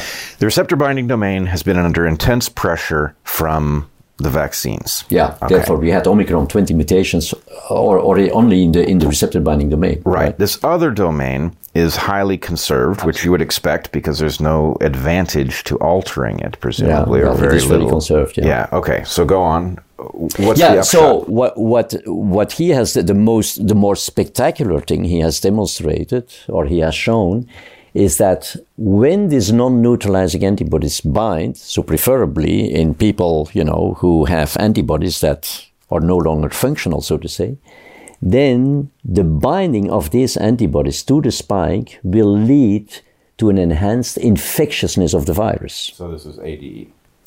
Yeah, it's enhanced, you know, antibody dependent, but it's depending on the non-neutralizing antibodies uh, enhancement. So now this is. So we, uh, we, we need to unpack that a little bit. Yeah. So the point is, you've got um, you've got a virus. It has a molecular structure that allows it to enter the cell. You've got uh, immunity generated by these transfective agents um, that is uh, producing antibodies which stick to this thing. But the problem is at this scale, you can always get a situation where what sticks to the uh, the protein is actually creating a mechanism. It's creating a new mechanism potentially to get into the cell, or it's creating some change that actually facilitates the entry. Well, the explanation is, in fact, and you know, the spike protein all this is dynamic, right? Yeah. Very often in biology, things are not static, it's dynamic. So the spike protein has two different positions open and closed, or up and down. Yeah. So this thing is going like this, right? Yep. So to bind to the AC2 receptor, the spike needs to be in the open position, then it can readily bind. But if it is sometimes closed, you know, depending on the number of statistically, you know, contacts, sometimes it will go to the AC2 receptor. It's closed, it will not bind. yeah. Right. So now, what the what the non-neutralizing antibodies do by binding to the conserved domain within the N-terminal domain, it will force the spike in the open position.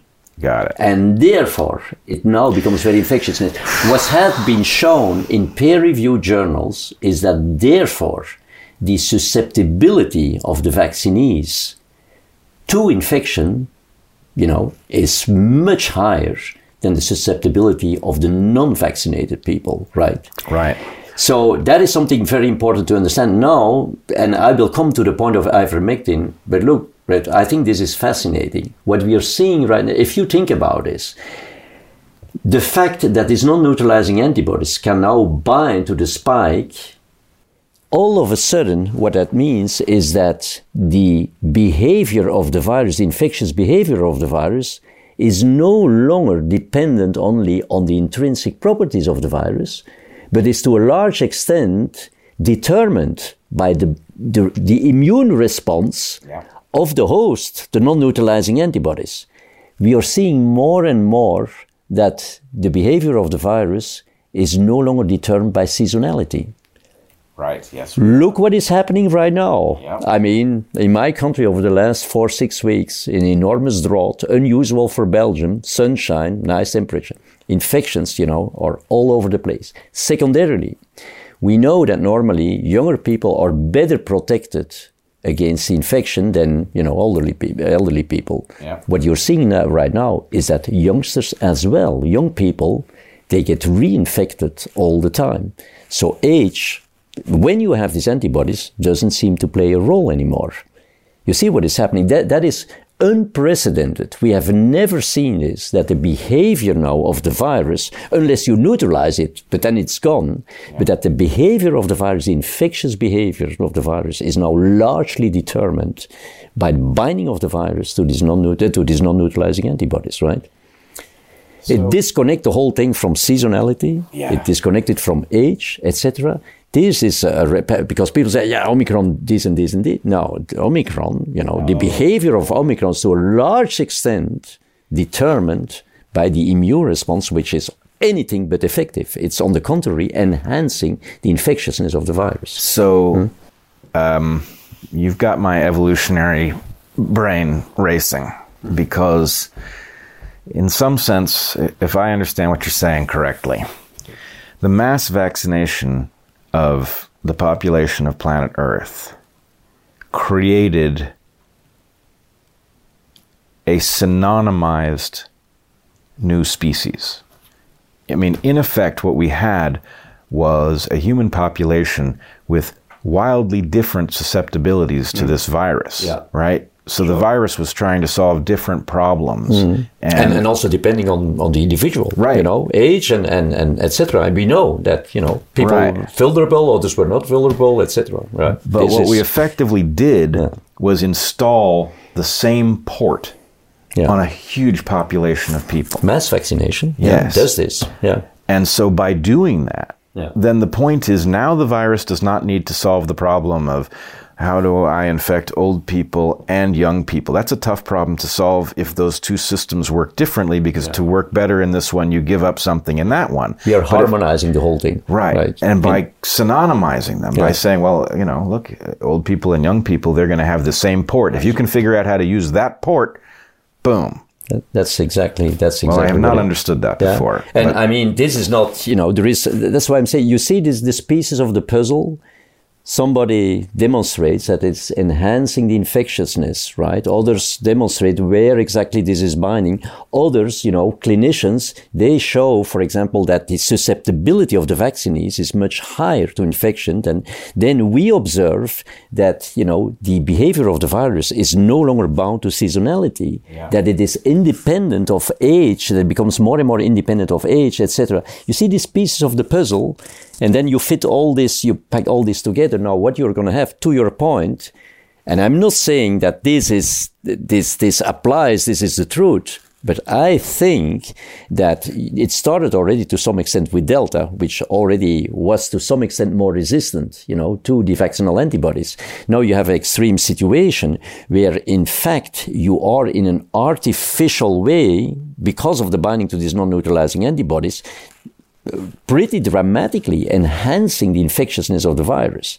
So for me, you know, that would automatically require a higher dose, you know, of ivermectin, not because the virus has evolved, but because now you have a new component that synergizes with the intrinsic infectious behavior of the virus and that dramatically increases the infection.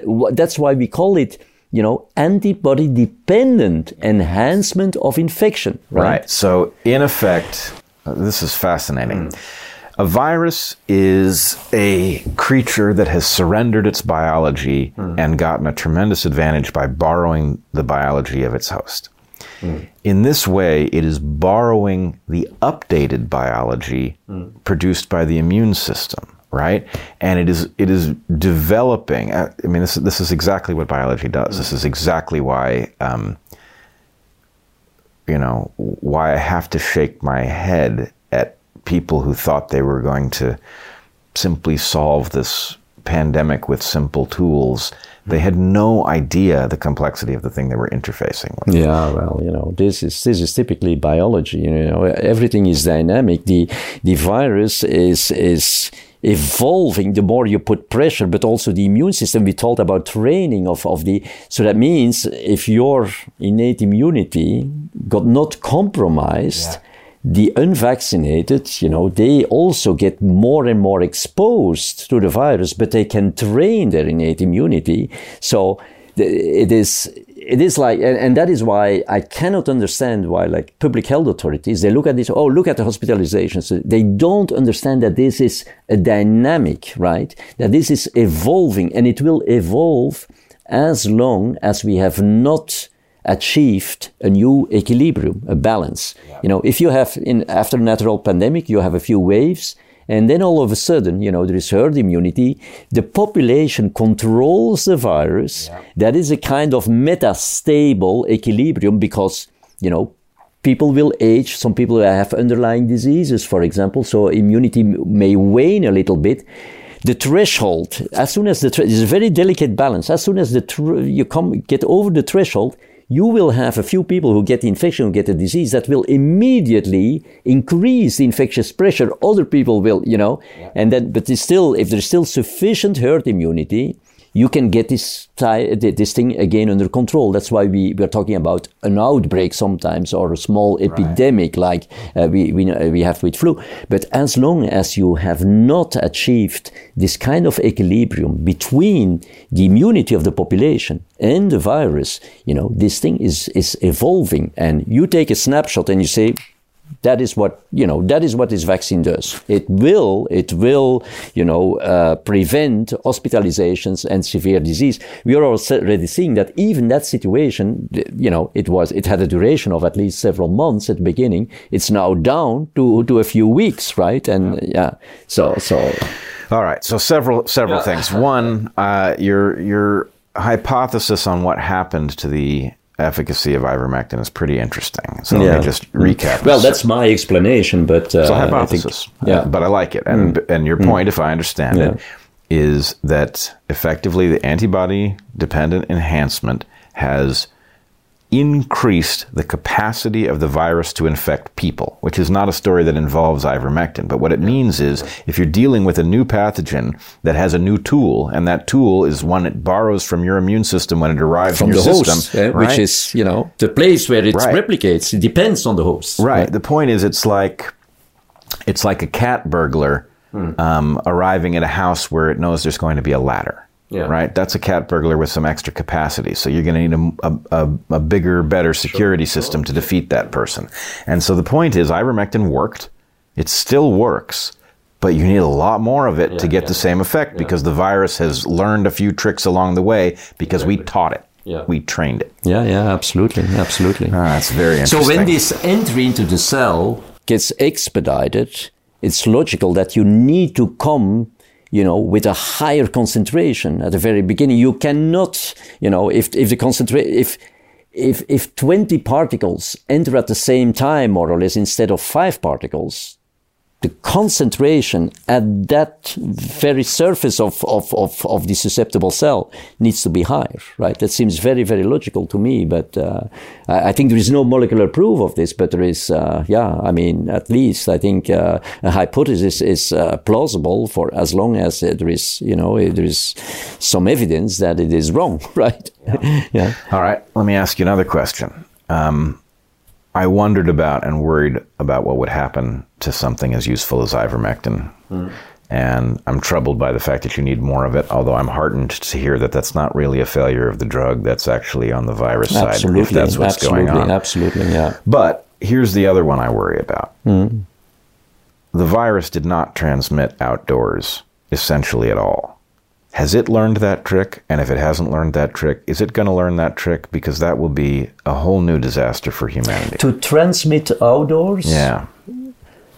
So, um, what, what do you mean exactly by The evidence was quite good that people did not catch the infection outdoors. And the model that Heather and I Oh. built, which I think is pretty pretty robust, is that the Well- mode of transmission is highly dependent on what we call the effective volume of the space, hmm. right? so in a yeah, yeah. car with the windows closed, it transmits pretty darn well, yeah, yeah, yeah. right? Oh, in the car with the window open, it's a lot yeah, slower to course, of transmit, yeah, yeah. and you know the volume of a room, and then you get outside, and effectively the volume of the room is infinite, and it doesn't transmit. yeah, yeah. Now, I'm I can't think of a reason that this virus shouldn't be able to ad- if if humans use the outside environment to evade the virus, I can't think of a reason that it shouldn't be able to evolve the capacity to transmit outdoors, especially since presumably its wild ancestor did. Yeah, but but does it really need to evolve uh, to acquire that capacity? If you have, uh, if if if you know that it, it all depends, of course, on the viral load.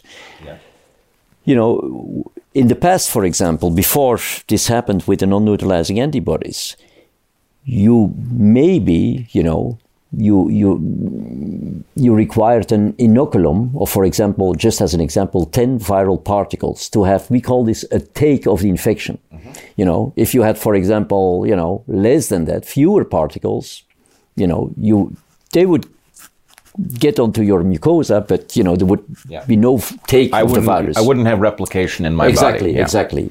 But now, if you have these antibodies, right, it can make these antibodies, of course, will bind before viral entry to this virus. Yeah. And it makes the viral particles more infectious. Yeah. Then five particles, three particles could be sufficient. Right. So that means it's all a matter of concept. We know this very well. Well, uh, well, certainly when we do experiments in animals, everything depends on the viral load. Of course, you need that many particles, otherwise you're not going to be able to induce the, the, the infection. So now, I think that you know that people, especially if people are vaccinated, who become very very susceptible, that even if the virus gets significantly diluted in an open air space, that there is still you know a reasonable likelihood that with 10 times less particles on your mucosa that you can still have a take of the infection. Right. This is exactly what I'm concerned about. Yeah, I mean, you've yeah. given me a mechanism here, but uh, I guess the point is the outside environment has been effectively infinite volume, which means you never rise above that infective threshold. Mm. Yeah, and the that I don't know. I Right, don't know, but, it's it's also you know if we are outside and we are looking at pictures on on on my mm, mobile phone, Yeah. We are getting pretty close together. We are still outside, with, but you know that could be sufficient. But I don't think people who are you know uh, you know, walking some somewhere in the woods, you know, I mean uh, that that is very different. Well, but there will- but there is situations where even outside you you get pretty close uh, together. Right? Well, that was the funny thing about this virus at the beginning was that we all thought, yeah, outside you still need to distance and all, but then the evidence really reflected the fact that nope, really outside was almost completely protective. Yeah. And, you know, and my thought was, oh god, that's a that's an evolutionary challenge that this mm-hmm. thing can overcome. Mm-hmm. And anyway, I'm wondering if it has already, if part of what we're seeing is actually that it has learned this trick. Mm-hmm. Um, but anyway, let's let's leave that aside. I think the final the final question that we should address is where do you think we are and what do you think is coming? I think we are, the virus is in the process of crossing the valley of fitness for, you know, overcoming another pressure that we are putting now via the non neutralizing antibodies. Because this story, and this is another piece of the puzzle, some scientists have been doing very, very interesting studies and have shown that, in fact, the non neutralizing antibodies that we were talking about and that are responsible for enhancing the infectiousness of the virus at the upper respiratory tract and I, I will explain this in a moment, but let me first summarize this. Now, these very same antibodies are responsible for preventing severe disease in distant organs. So, what they have shown is that part of the viral particles at the upper respiratory tract are taken up by dendritic cells. But they are not internalized in the dendritic cells, they are absorbed at the surface of the dendritic cells. Migratory, you know, dendritic cells that migrate to distant organs. Dendritic cells do that. One of the distant organs is the lower respiratory tract, but it could also be the liver, could also be the digestive tract, for example. And they have shown that there is a process that is called transinfection. And what does transinfection mean? Transinfection is the transfer of the virus that is absorbed on the surface of the dendritic cell to a susceptible alveolar epithelial cell. Mm-hmm. That process of transinfection is inhibited. They have shown this in vitro. Therefore, I'm saying these are all pieces of the puzzle, right? This process of transinfection is inhibited by non-neutralizing antibodies. And that is due to a conformational change that's, that prevents, I'm in the manuscript that I gave you, I'm dis, you know, describing this in detail. But they induce a conformational change that makes it impossible for the virus that is adsorbed to the dendritic cell to be transferred to the susceptible cell because once it is transferred to the susceptible cell, the susceptible cell gets infected and will present the spike protein at the surface, and that will induce fusion of the infected cell with a non infected cell. That will induce the syncytia. I don't know exactly how to pronounce this in English. The syncytia, you know what syncytia? Yeah. Yeah, yeah, exactly.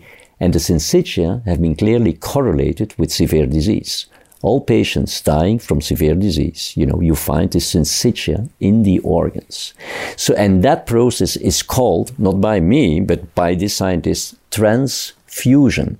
So you have the transinfection, the transfer from the, the viral particles absorbed at the surface of the dendritic cell to the susceptible epithelial cell that will then also infect other non-infected cell through a process of transfusion. This is the S protein that you know induces you know when it gets presented it is like you know it gets rearranged so that it gets fusogenic capacity and can make the cells fuse so that you have a syncytium and that is what is basically causing systemic and, and, and severe disease. So in other words, the non-neutralizing antibodies are suppressing or suppressing, if you like, virulence, the capacity to cause severe disease at this moment in time. Yeah. So whereas at the, in the first phase of the pandemic, we had neutralizing it, we had, you know, suppression or we had immune pressure on viral infectiousness via the neutralizing antibodies. We have now immune suppression on viral virulence through the non-neutralizing antibodies. I can I can repeat it if you like. Well, I'm gonna need some help here. First of all, there's some new things in here that I just didn't even realize were on the map. Mm. So you're telling me that these uh, infected cells migrate internally to vulnerable epithelial cells. Well, these are the dendritic cells, right. migratory dendritic cells yeah. that have, you know, absorbed viral particles yeah. that they have, you know. So when you say viral particles, you're yeah. not talking about virions. You're talking about no, I'm talking about virions. You so are. this okay. is uh, a, synonym. Yeah, yeah. You okay. know, a viral particle and virion is, right. the same. So they take in these they don't take them in; they absorb them at the surface. They are not internalizing them. I see. Okay, yeah. and okay, so there's a big difference. Right, and this is due. You know, they, they have demonstrated this. The dendritic cells have C-type lectin receptors at the surface. Obviously, these glycosylated viruses, coronavirus, you know, has glycans that stick to these lectins, and that is how you know they absorb really to the uh, surface uh, of the dendritic cell. Mm. All right, and then they're being transported. Yeah, they migrate to, yeah, to epithelial cells, to distant organs. Could yeah. be anything. Now, the virus. One of the things that's confusing about this virus is it seems to um, have such high tropism for different tissues that probably isn't really helping it transmit, which I take to be a likely byproduct of a laboratory origin.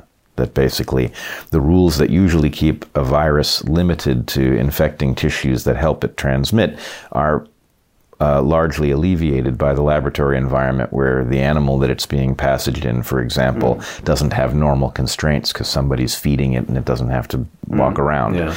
Um, but but in any case, okay, so it migrates to these distant cells distant organs, you know, uh, and one of these distant organs is, of course, the lower respiratory tract. But but you you you you may, of course, know that some people develop and have enteric problems, digestive problems, yeah. as as a result of coronavirus. So it's not it's not really strictly limited to the lower respiratory tract. Right. right some people will not have respiratory symptoms, but they will have diarrhea and and, and you know things like, and spasm, for example. Right. Yeah. Which is interesting because it's not transmitting this way, as far as we know. Which yeah. so that that's that's mm. conspicuous to me, yeah. right? This is an undisciplined. Well, it's not transmitted; it will be shed, but you know, it's it's a very fragile. It's not like enterovirus that is very resistant uh, in in the environment. I mean, I, I, I studied for a long time environmental virology. I mean, uh, coronavirus is, is, very fragile. It cannot really uh, survive for a long time. Certainly not in uh, you know in, in, in, in, wastewater or in sludge or whatever.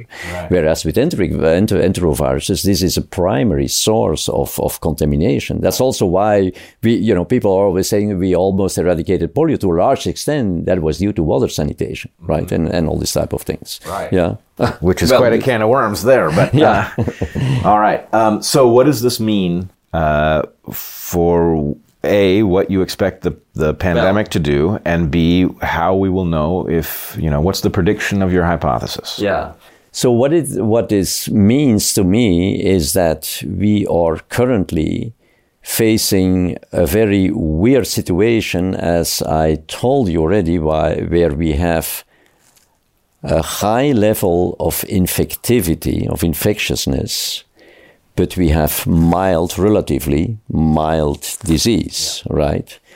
where uh, we know that this mild disease is not due to, neutraliza- to neutralization of the virus, it's not yeah. due to herd immunity, because on the, on the contrary, we, we keep saying that we we have high infection rates right. in it's the population. Very infectious. It's so just... what these vaccines are doing right now is anything but generating herd immunity. Yeah.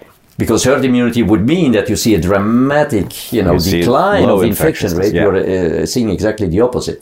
So what we are seeing is, uh, you know, enhanced infectiousness, but mild, mild symptoms. And if this is true, what these people suggest based on in vitro studies, but I must tell you, Brett, these people have done this in a, and, and, you know, it, it's just a coincidence that I know the group because I, uh, you know, they, um, one of these people that I know very well got a, a, a, grant from the Bill and Melinda Gates Foundation. I know was working at the foundation. So I, I know, and, um, so they have been using cells that are really simulating completely the epithelial cells in a sense that their AC2 expression is very low. Whereas we know at the upper respiratory tract, AC2 expression is pretty high. And they also explain why, indeed, in order to infect nevertheless cells that have low expression in AC2, they need some kind of help.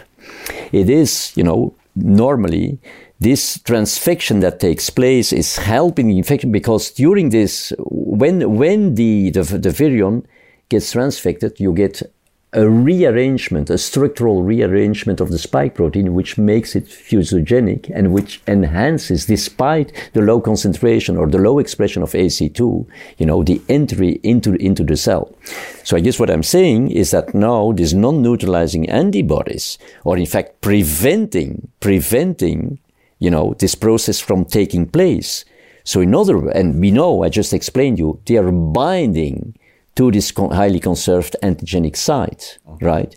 So, to the same extent as the neutralizing antibodies were binding to the receptor binding domain and exerting pressure, you know, on viral infectiousness, because this receptor binding domain is the part that, you know, enables viral entry and hence infectiousness. Yeah the non-neutralizing antibodies by binding to this, you know, antigenic site within the N-terminal domain has been shown that they bind are now like exerting pressure on another characteristic of the virus, which is viral virulence, right? And um, so there is no, they don't prevent the virus from replicating. So uh, we, we still have high rates of transmission, higher than ever. So my, well, guess is, but of course I'm, I'm, I'm only, you know, sharing some fragments of the, the puzzle that I put together, yeah. but is that again the virus will be, you know, will be capable of overcoming the pressure. But we know viruses can overcome pressure that is exerted by, by, by antibodies. I mean, we have had the example. We have learned, we have not learned from the f- first phase of the pandemic because what, what the first phase of the pandemic learned us is that if we exert infectious pressure on a characteristic of the, uh, sorry, immune pressure on a characteristic of the virus without being capable of preventing the transmission, the virus, you know, nature will do the natural selection and will come, will, you know, give a competitive advantage to those guys who are capable of overcoming this, right? So, and what is the result? Well, we have dominant propagation of a highly infectious uh, variant, which is Omicron.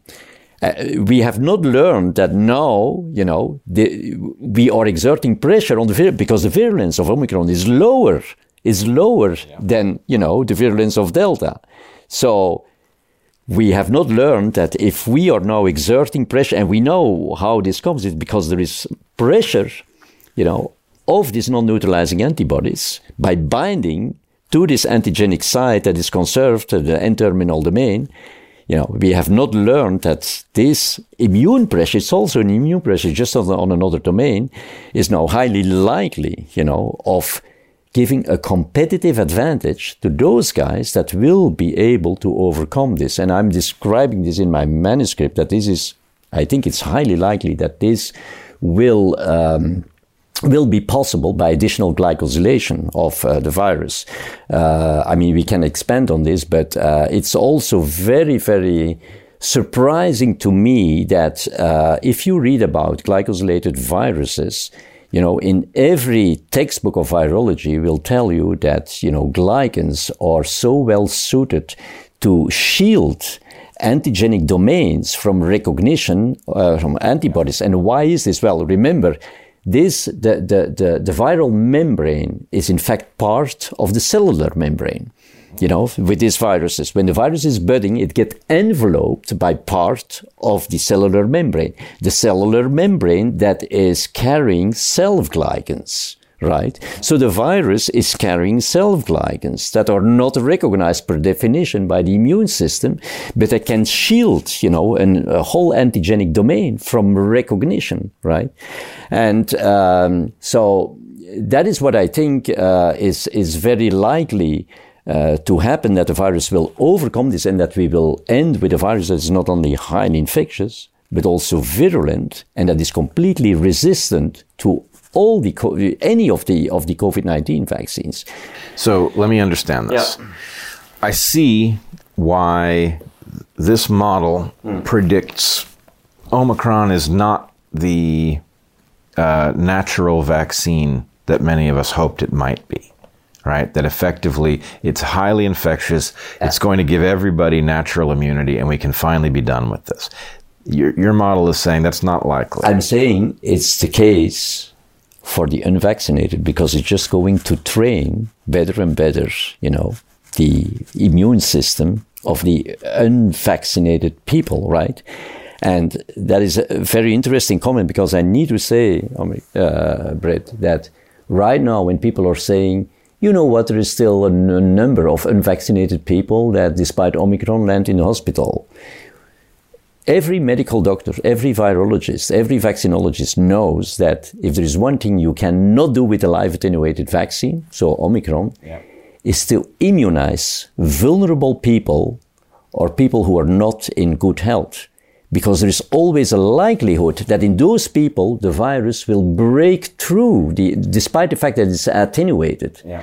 So the people that now land in a hospital with Omicron or people that you would never ever vaccinate with a live attenuated vaccine. Yeah. People with underlying diseases, with a weakened innate immune system, etc. But for all the others, it just, you know, a training, a training of the yeah. immune system. Yeah. And you see the thousands, the vast majority of the population, you know, unvaccinated, you know, is is is is not hospitalized, right? Right. Yeah. So okay, I, I, read you loud and clear now. Um, you're saying that that model, which many of us discussed, I certainly argued that this was a possibility, mm-hmm. um, is logically correct, but only functional in those who have not been trained by the transfection. Uh, uh, I'm trying to avoid the word vaccine because I know it's not right, but the uh, the, the COVID nineteen vaccines, right? Yeah. So now we've got two populations, one of which is carrying uh, effectively this synonymizing uh, port I described it as before. I'm just speaking metaphorically.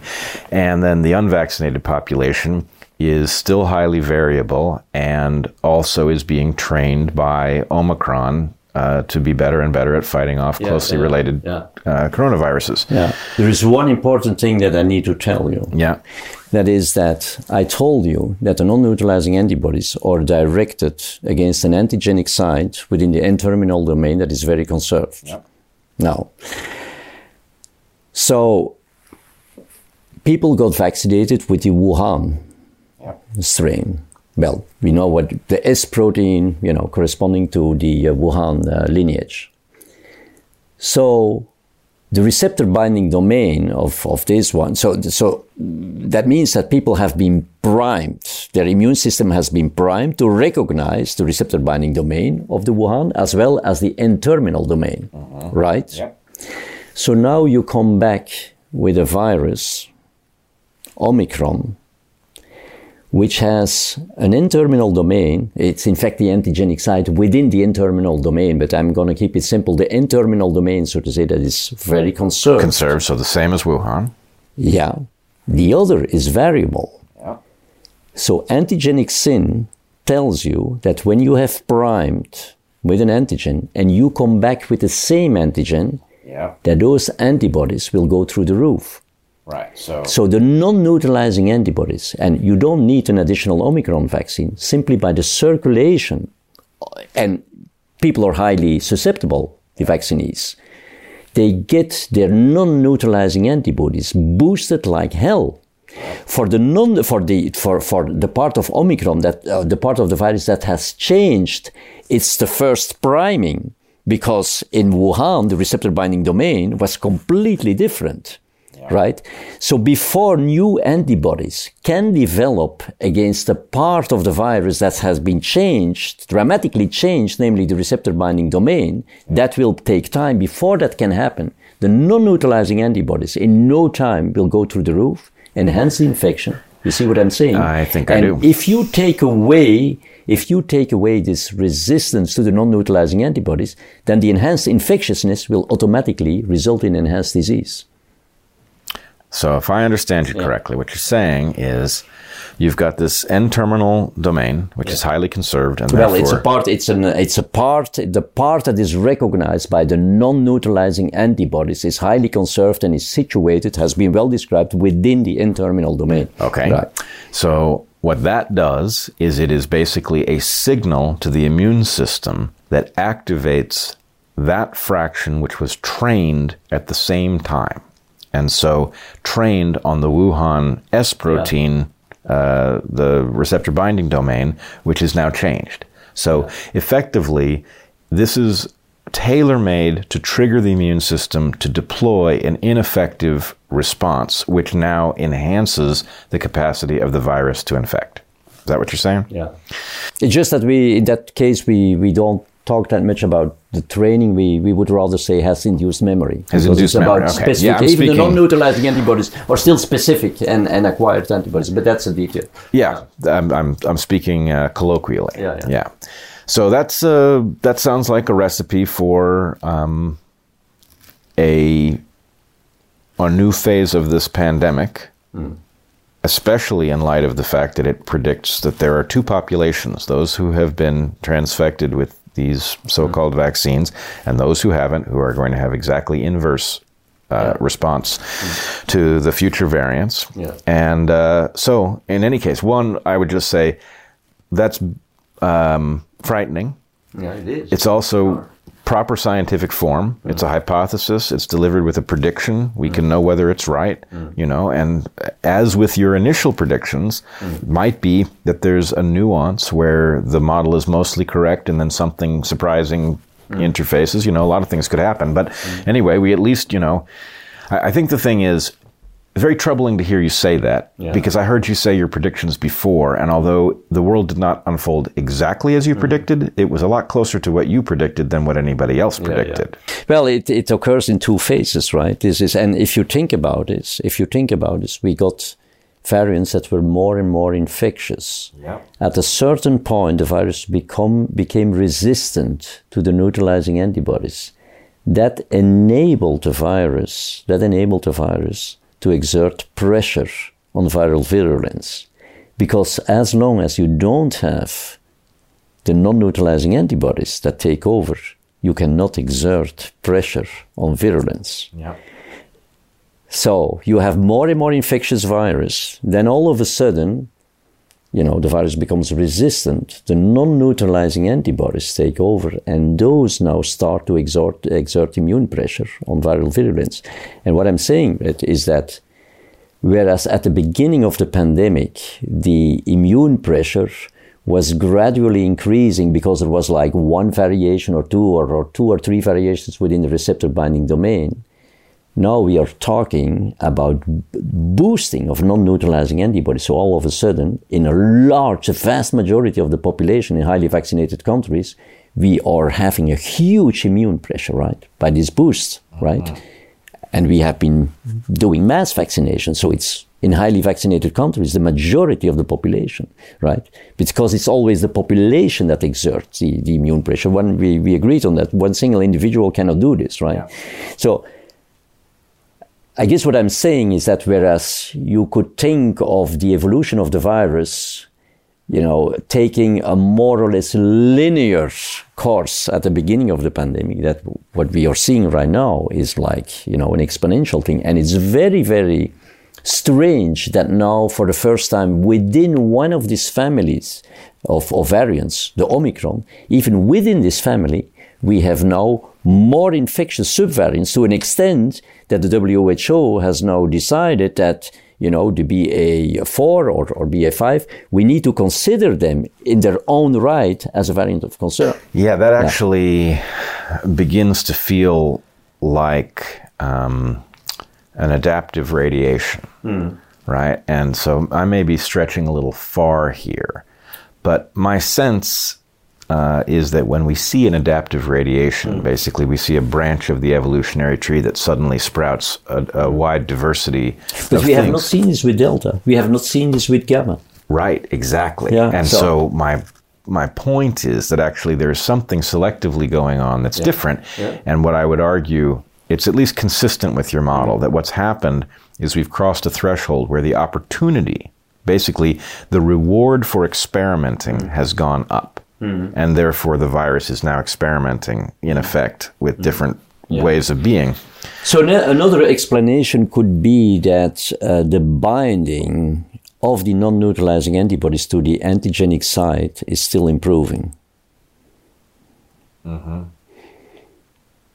But you know, I mean, that can still go on for some time. But you know, the pressure is, I think, enormous, and that's why I'm saying it's the value of fitness. You you know this from evolution, right? You have the, the selection, but then the virus need to be to become dominant, right? It needs to cross this valley to become more and fitter and fitter, and yeah, so so the situation that we are in right now, I think that is the summary, at least of my analysis, is completely unstable. Yeah. Is unstable. The virus has not reached the equilibrium, right? Yes, we have we have not reached equilibrium, and I think one way of interpreting what you have delivered so far is that we have prevented ourselves from reaching an equilibrium that we would have gotten to, and it might have been very painful. We might have arrived there at an unacceptable cost, but we would have arrived there, and we're not arriving there at all. And we've got to ask ourselves the question: How long are we going to keep interfering before we realize we're creating our own problem? But you know, the problem is that we have now um, allowed a highly infectious virus to circulate and that that in its own right is boosting people all the time. Yeah. We, we cannot, you know, we cannot take this away. Right. That is where I'm saying if we are not, because if you think about this, if you think about this, if the infection rate rises in the population, Yeah. then of course you are going to have the prevalence, the prevalence in the population of elevated titers of non-neutralizing antibodies is going to, to increase. Yeah. That is going to increase the immune pressure on the whole thing, right? The more immune pressure, the higher the infection rate. So both are interconnected. So what can you do? Mankind can diminish the infectious pressure. You know, massive mass antiviral campaigns, for example, right? But if we don't do anything about this, the other thing is to diminish the immune pressure. Now, who is exerting this immune pressure? It's not the non-vaccinated population. Right. It's the It's vaccinated, vaccinated of course. population. So if you want to achieve this equilibrium and you don't play, want to play with the infection rates, you don't want to diminish this, what you're going to get is that the immune pressure needs to diminish to rupture this vicious circle. But that means that it's a population that is exerting that immune pressure, you know, that needs to be reduced in order to get your s- 60 70% of herd immunity because now the herd immunity is like the unvaccinated let's say 10% if you want to increase this right Yeah. if you're going to diminish the contribution of the of the vaccinated population then you can increase this to like 60 or 70% the other way to increase is increase it but it's theoretical is a baby boom or it's massive immigration from poorly vaccinated countries or it is you know the ultimate solution would be a vaccine that prevents transmi- that blocks the transmission that induces sterilizing immunity. No we don't have this. Now frankly speaking i don't know about any other solution right to, to, to Yeah, that's very troubling. yeah, so it's very troubling. Yeah, I mean, I, I that's why I, I told, I told, uh, you know, Del Big Tree, do you really want me to convey this kind of message to your audience? Because you know, it's it's not good news. But you know, we, we have been, uh, you know, this as an evolutionary biologist that this type of balance between a pathogen and an immune system has been shaped over thousands of years through evolution, through like natural selection, all these type of things. What we have done here, literally, is we have thrown a bombshell on this thing, you know, on this delicate balance that has been established for many, many, many years, right? And uh, and then we we we would would we expect that this thing is just going to die out, it's not going to have consequences. Omicron is uh, it's the end of the pandemic phase, as our friend uh, Fauci is saying. You know, how can you ever end a pandemic without cutting dramatically the infection rate? What we are seeing right now is ex- exactly the opposite, right? Right, and I don't know how we got here. I think it was a combination of hubris, some kind of wishful thinking, the belief that we were entitled to come up with a miraculous vaccine very quickly, Arrogance and stupidity. arrogance and stupidity Yeah. and greed. Yeah, There's also of an course, of element of, this yeah, yeah. in which they don't feel the pain because they're Yeah. financially winning Yeah. as they deliver Yeah. us these feeble yeah, yeah. products. I agree. I agree. Um, all right. Well, this has been um, quite a discussion. It's certainly unnerving. Hmm. Um, if you had to give advice to the world, what's the next thing? Presumably, your advice is stop the yeah, vaccination. I campaign mean, this has already been my advice almost like All- a year ago. the whole time. talking, Yep. yeah. Yeah. and I think I think your view has been borne out. Um, obviously, you would favor uh, the widespread, careful use of uh, repurposed drugs that work. Yeah, absolutely. Yeah. Absolutely. I don't see any other solution. And if that's not going to happen, I can only advise people who are potentially vulnerable. We know which part of the population we are talking about. As we were saying, regardless of age, regardless of age this time. Yeah. Yeah. To get access to antivirals to protect themselves, right, at an individual basis.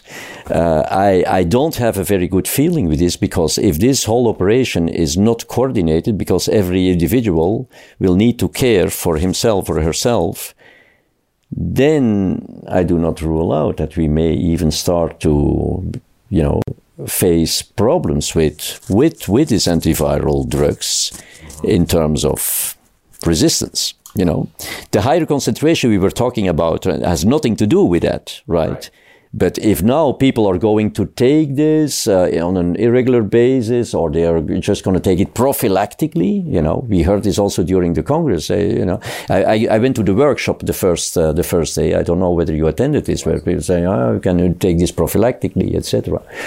We, we know what happens if, if you know if people or if we administer to animals, you know, prophylactically uh, antibiotics, for example. Yes. I mean, it's uh, some drugs so, more so than others. Yeah, but yeah. So I'm not saying it's going to happen, but I, I, yep. I, don't have a good feeling. It's saying you know everybody can get this over the counter, or everybody should should use this, and and and you know you use it the way you think it's it's good for you, etc. Well, this is a yeah. great reason yeah. not to have. Um, sabotage the credibility of the entire medical establishment simultaneously because what we really need mm. is to have the doctors on board with a proper yeah. regulated campaign mm. that uses these antivirals in the way that they should, that will not exert this kind of selective pressure yeah. where suddenly we'll lose the few tools that actually work. Yeah, absolutely. Right? That would absolutely. be a disaster. Yeah. All right. Well, this has been a great discussion. I really appreciate your having it with us, and I really appreciate um, that you are doing this work because, mm. you know, those of us who have been paying attention know that um, it has largely been a thankless task yeah. Nobody wants to hear what you're trying to tell them. I know that. I know that. And yeah, uh, anyway, I appreciate that you're doing yeah. it, and um, and uh, at least know that there are some of us out there listening, and that we've gotten a lot yeah. from it. Well, that that's what I uh, appreciate also that you are doing is uh, is is listening to it because you are you know one of the few people also is deeply involved in this and has of course the capacity on your background to grasp uh, to a large extent, you know, the kind of elements that I'm bringing to the table. Uh, because, yeah, it's of course very important. It, it, would be an ideal situation if, if more and more scientists would, you know, try to understand and, and try to think about the consequences because even if you know only part of what I'm saying would come out, it's still going to be cata- catastrophic, right? Yeah, and and and if you know even a hypothesis that I think if you will read the manuscript, I'm I'm really happy to hear you know any comments and and where you think that this is not well documented or or but. Um, I think I've put a lot of work in this to make this as scientific as possible. And if that is indeed the case, I cannot understand that we can simply put this aside and say, yeah, you know, there is no risk. Let's just continue, right? I mean, that is that is just uh, you, you, can debate about certain elements and, and likelihoods, but uh, if a hypothesis is is I think relatively well. Um, uh, documented and uh, arguments are, uh, you know, scientifically reasonable just to put everything aside and, you know, completely ignore this. I mean, if you think about the consequences at a population level and at an individual level, right? I mean, it's it's it just it's just unbelievable that uh, we we yeah, and and that that we would force, you know, whole populations to go through this kind of drama, right? It, it's yeah. it's crazy. Yeah. I will actually go one step further than you here. Um, I often, I'm often surprised at how important the philosophy of science is in understanding science itself. And in this case, you, um, what you've got is a past prediction that is highly accurate Hmm. Right? Um, you predicted a pandemic of variants. Yeah. Everyone knows that we are now living a pandemic yeah. of variants. So the point is, when somebody gets something like that right, mm. then the answer is, what do they know that I don't know? Yeah. Right? Mm. They should be coming yeah. to you now and saying, What did you know that we don't know? Teach us that. And to the extent that they're not, that is on them. Mm. Um, but somehow we got to get control of the system and we've got to restore reason to it because this is now a massive self-inflicted wound. Yeah. Yeah, absolutely, absolutely. Yeah. Well, as I was um, telling you, uh, Bret, I mean, it makes me speechless. And when I'm talking these things, you know, as um, a human being, I cannot believe that I'm telling this type of stuff. But uh, when I take a deep dive in the science, as I'm something, you know, I get immersed by, and I say, well, this is so compelling.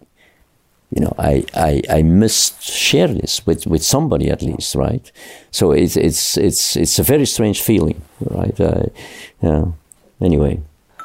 Anyway, well, yeah, um, yeah I, it's weird. I don't believe in being called in the religious sense of the term, Yeah, yeah. but there's some analog to it, and I think you've been Absolutely, called, and. I, uh, I appreciate that you're shouldering the burden. Okay. Well, All right. thank you. Thank you.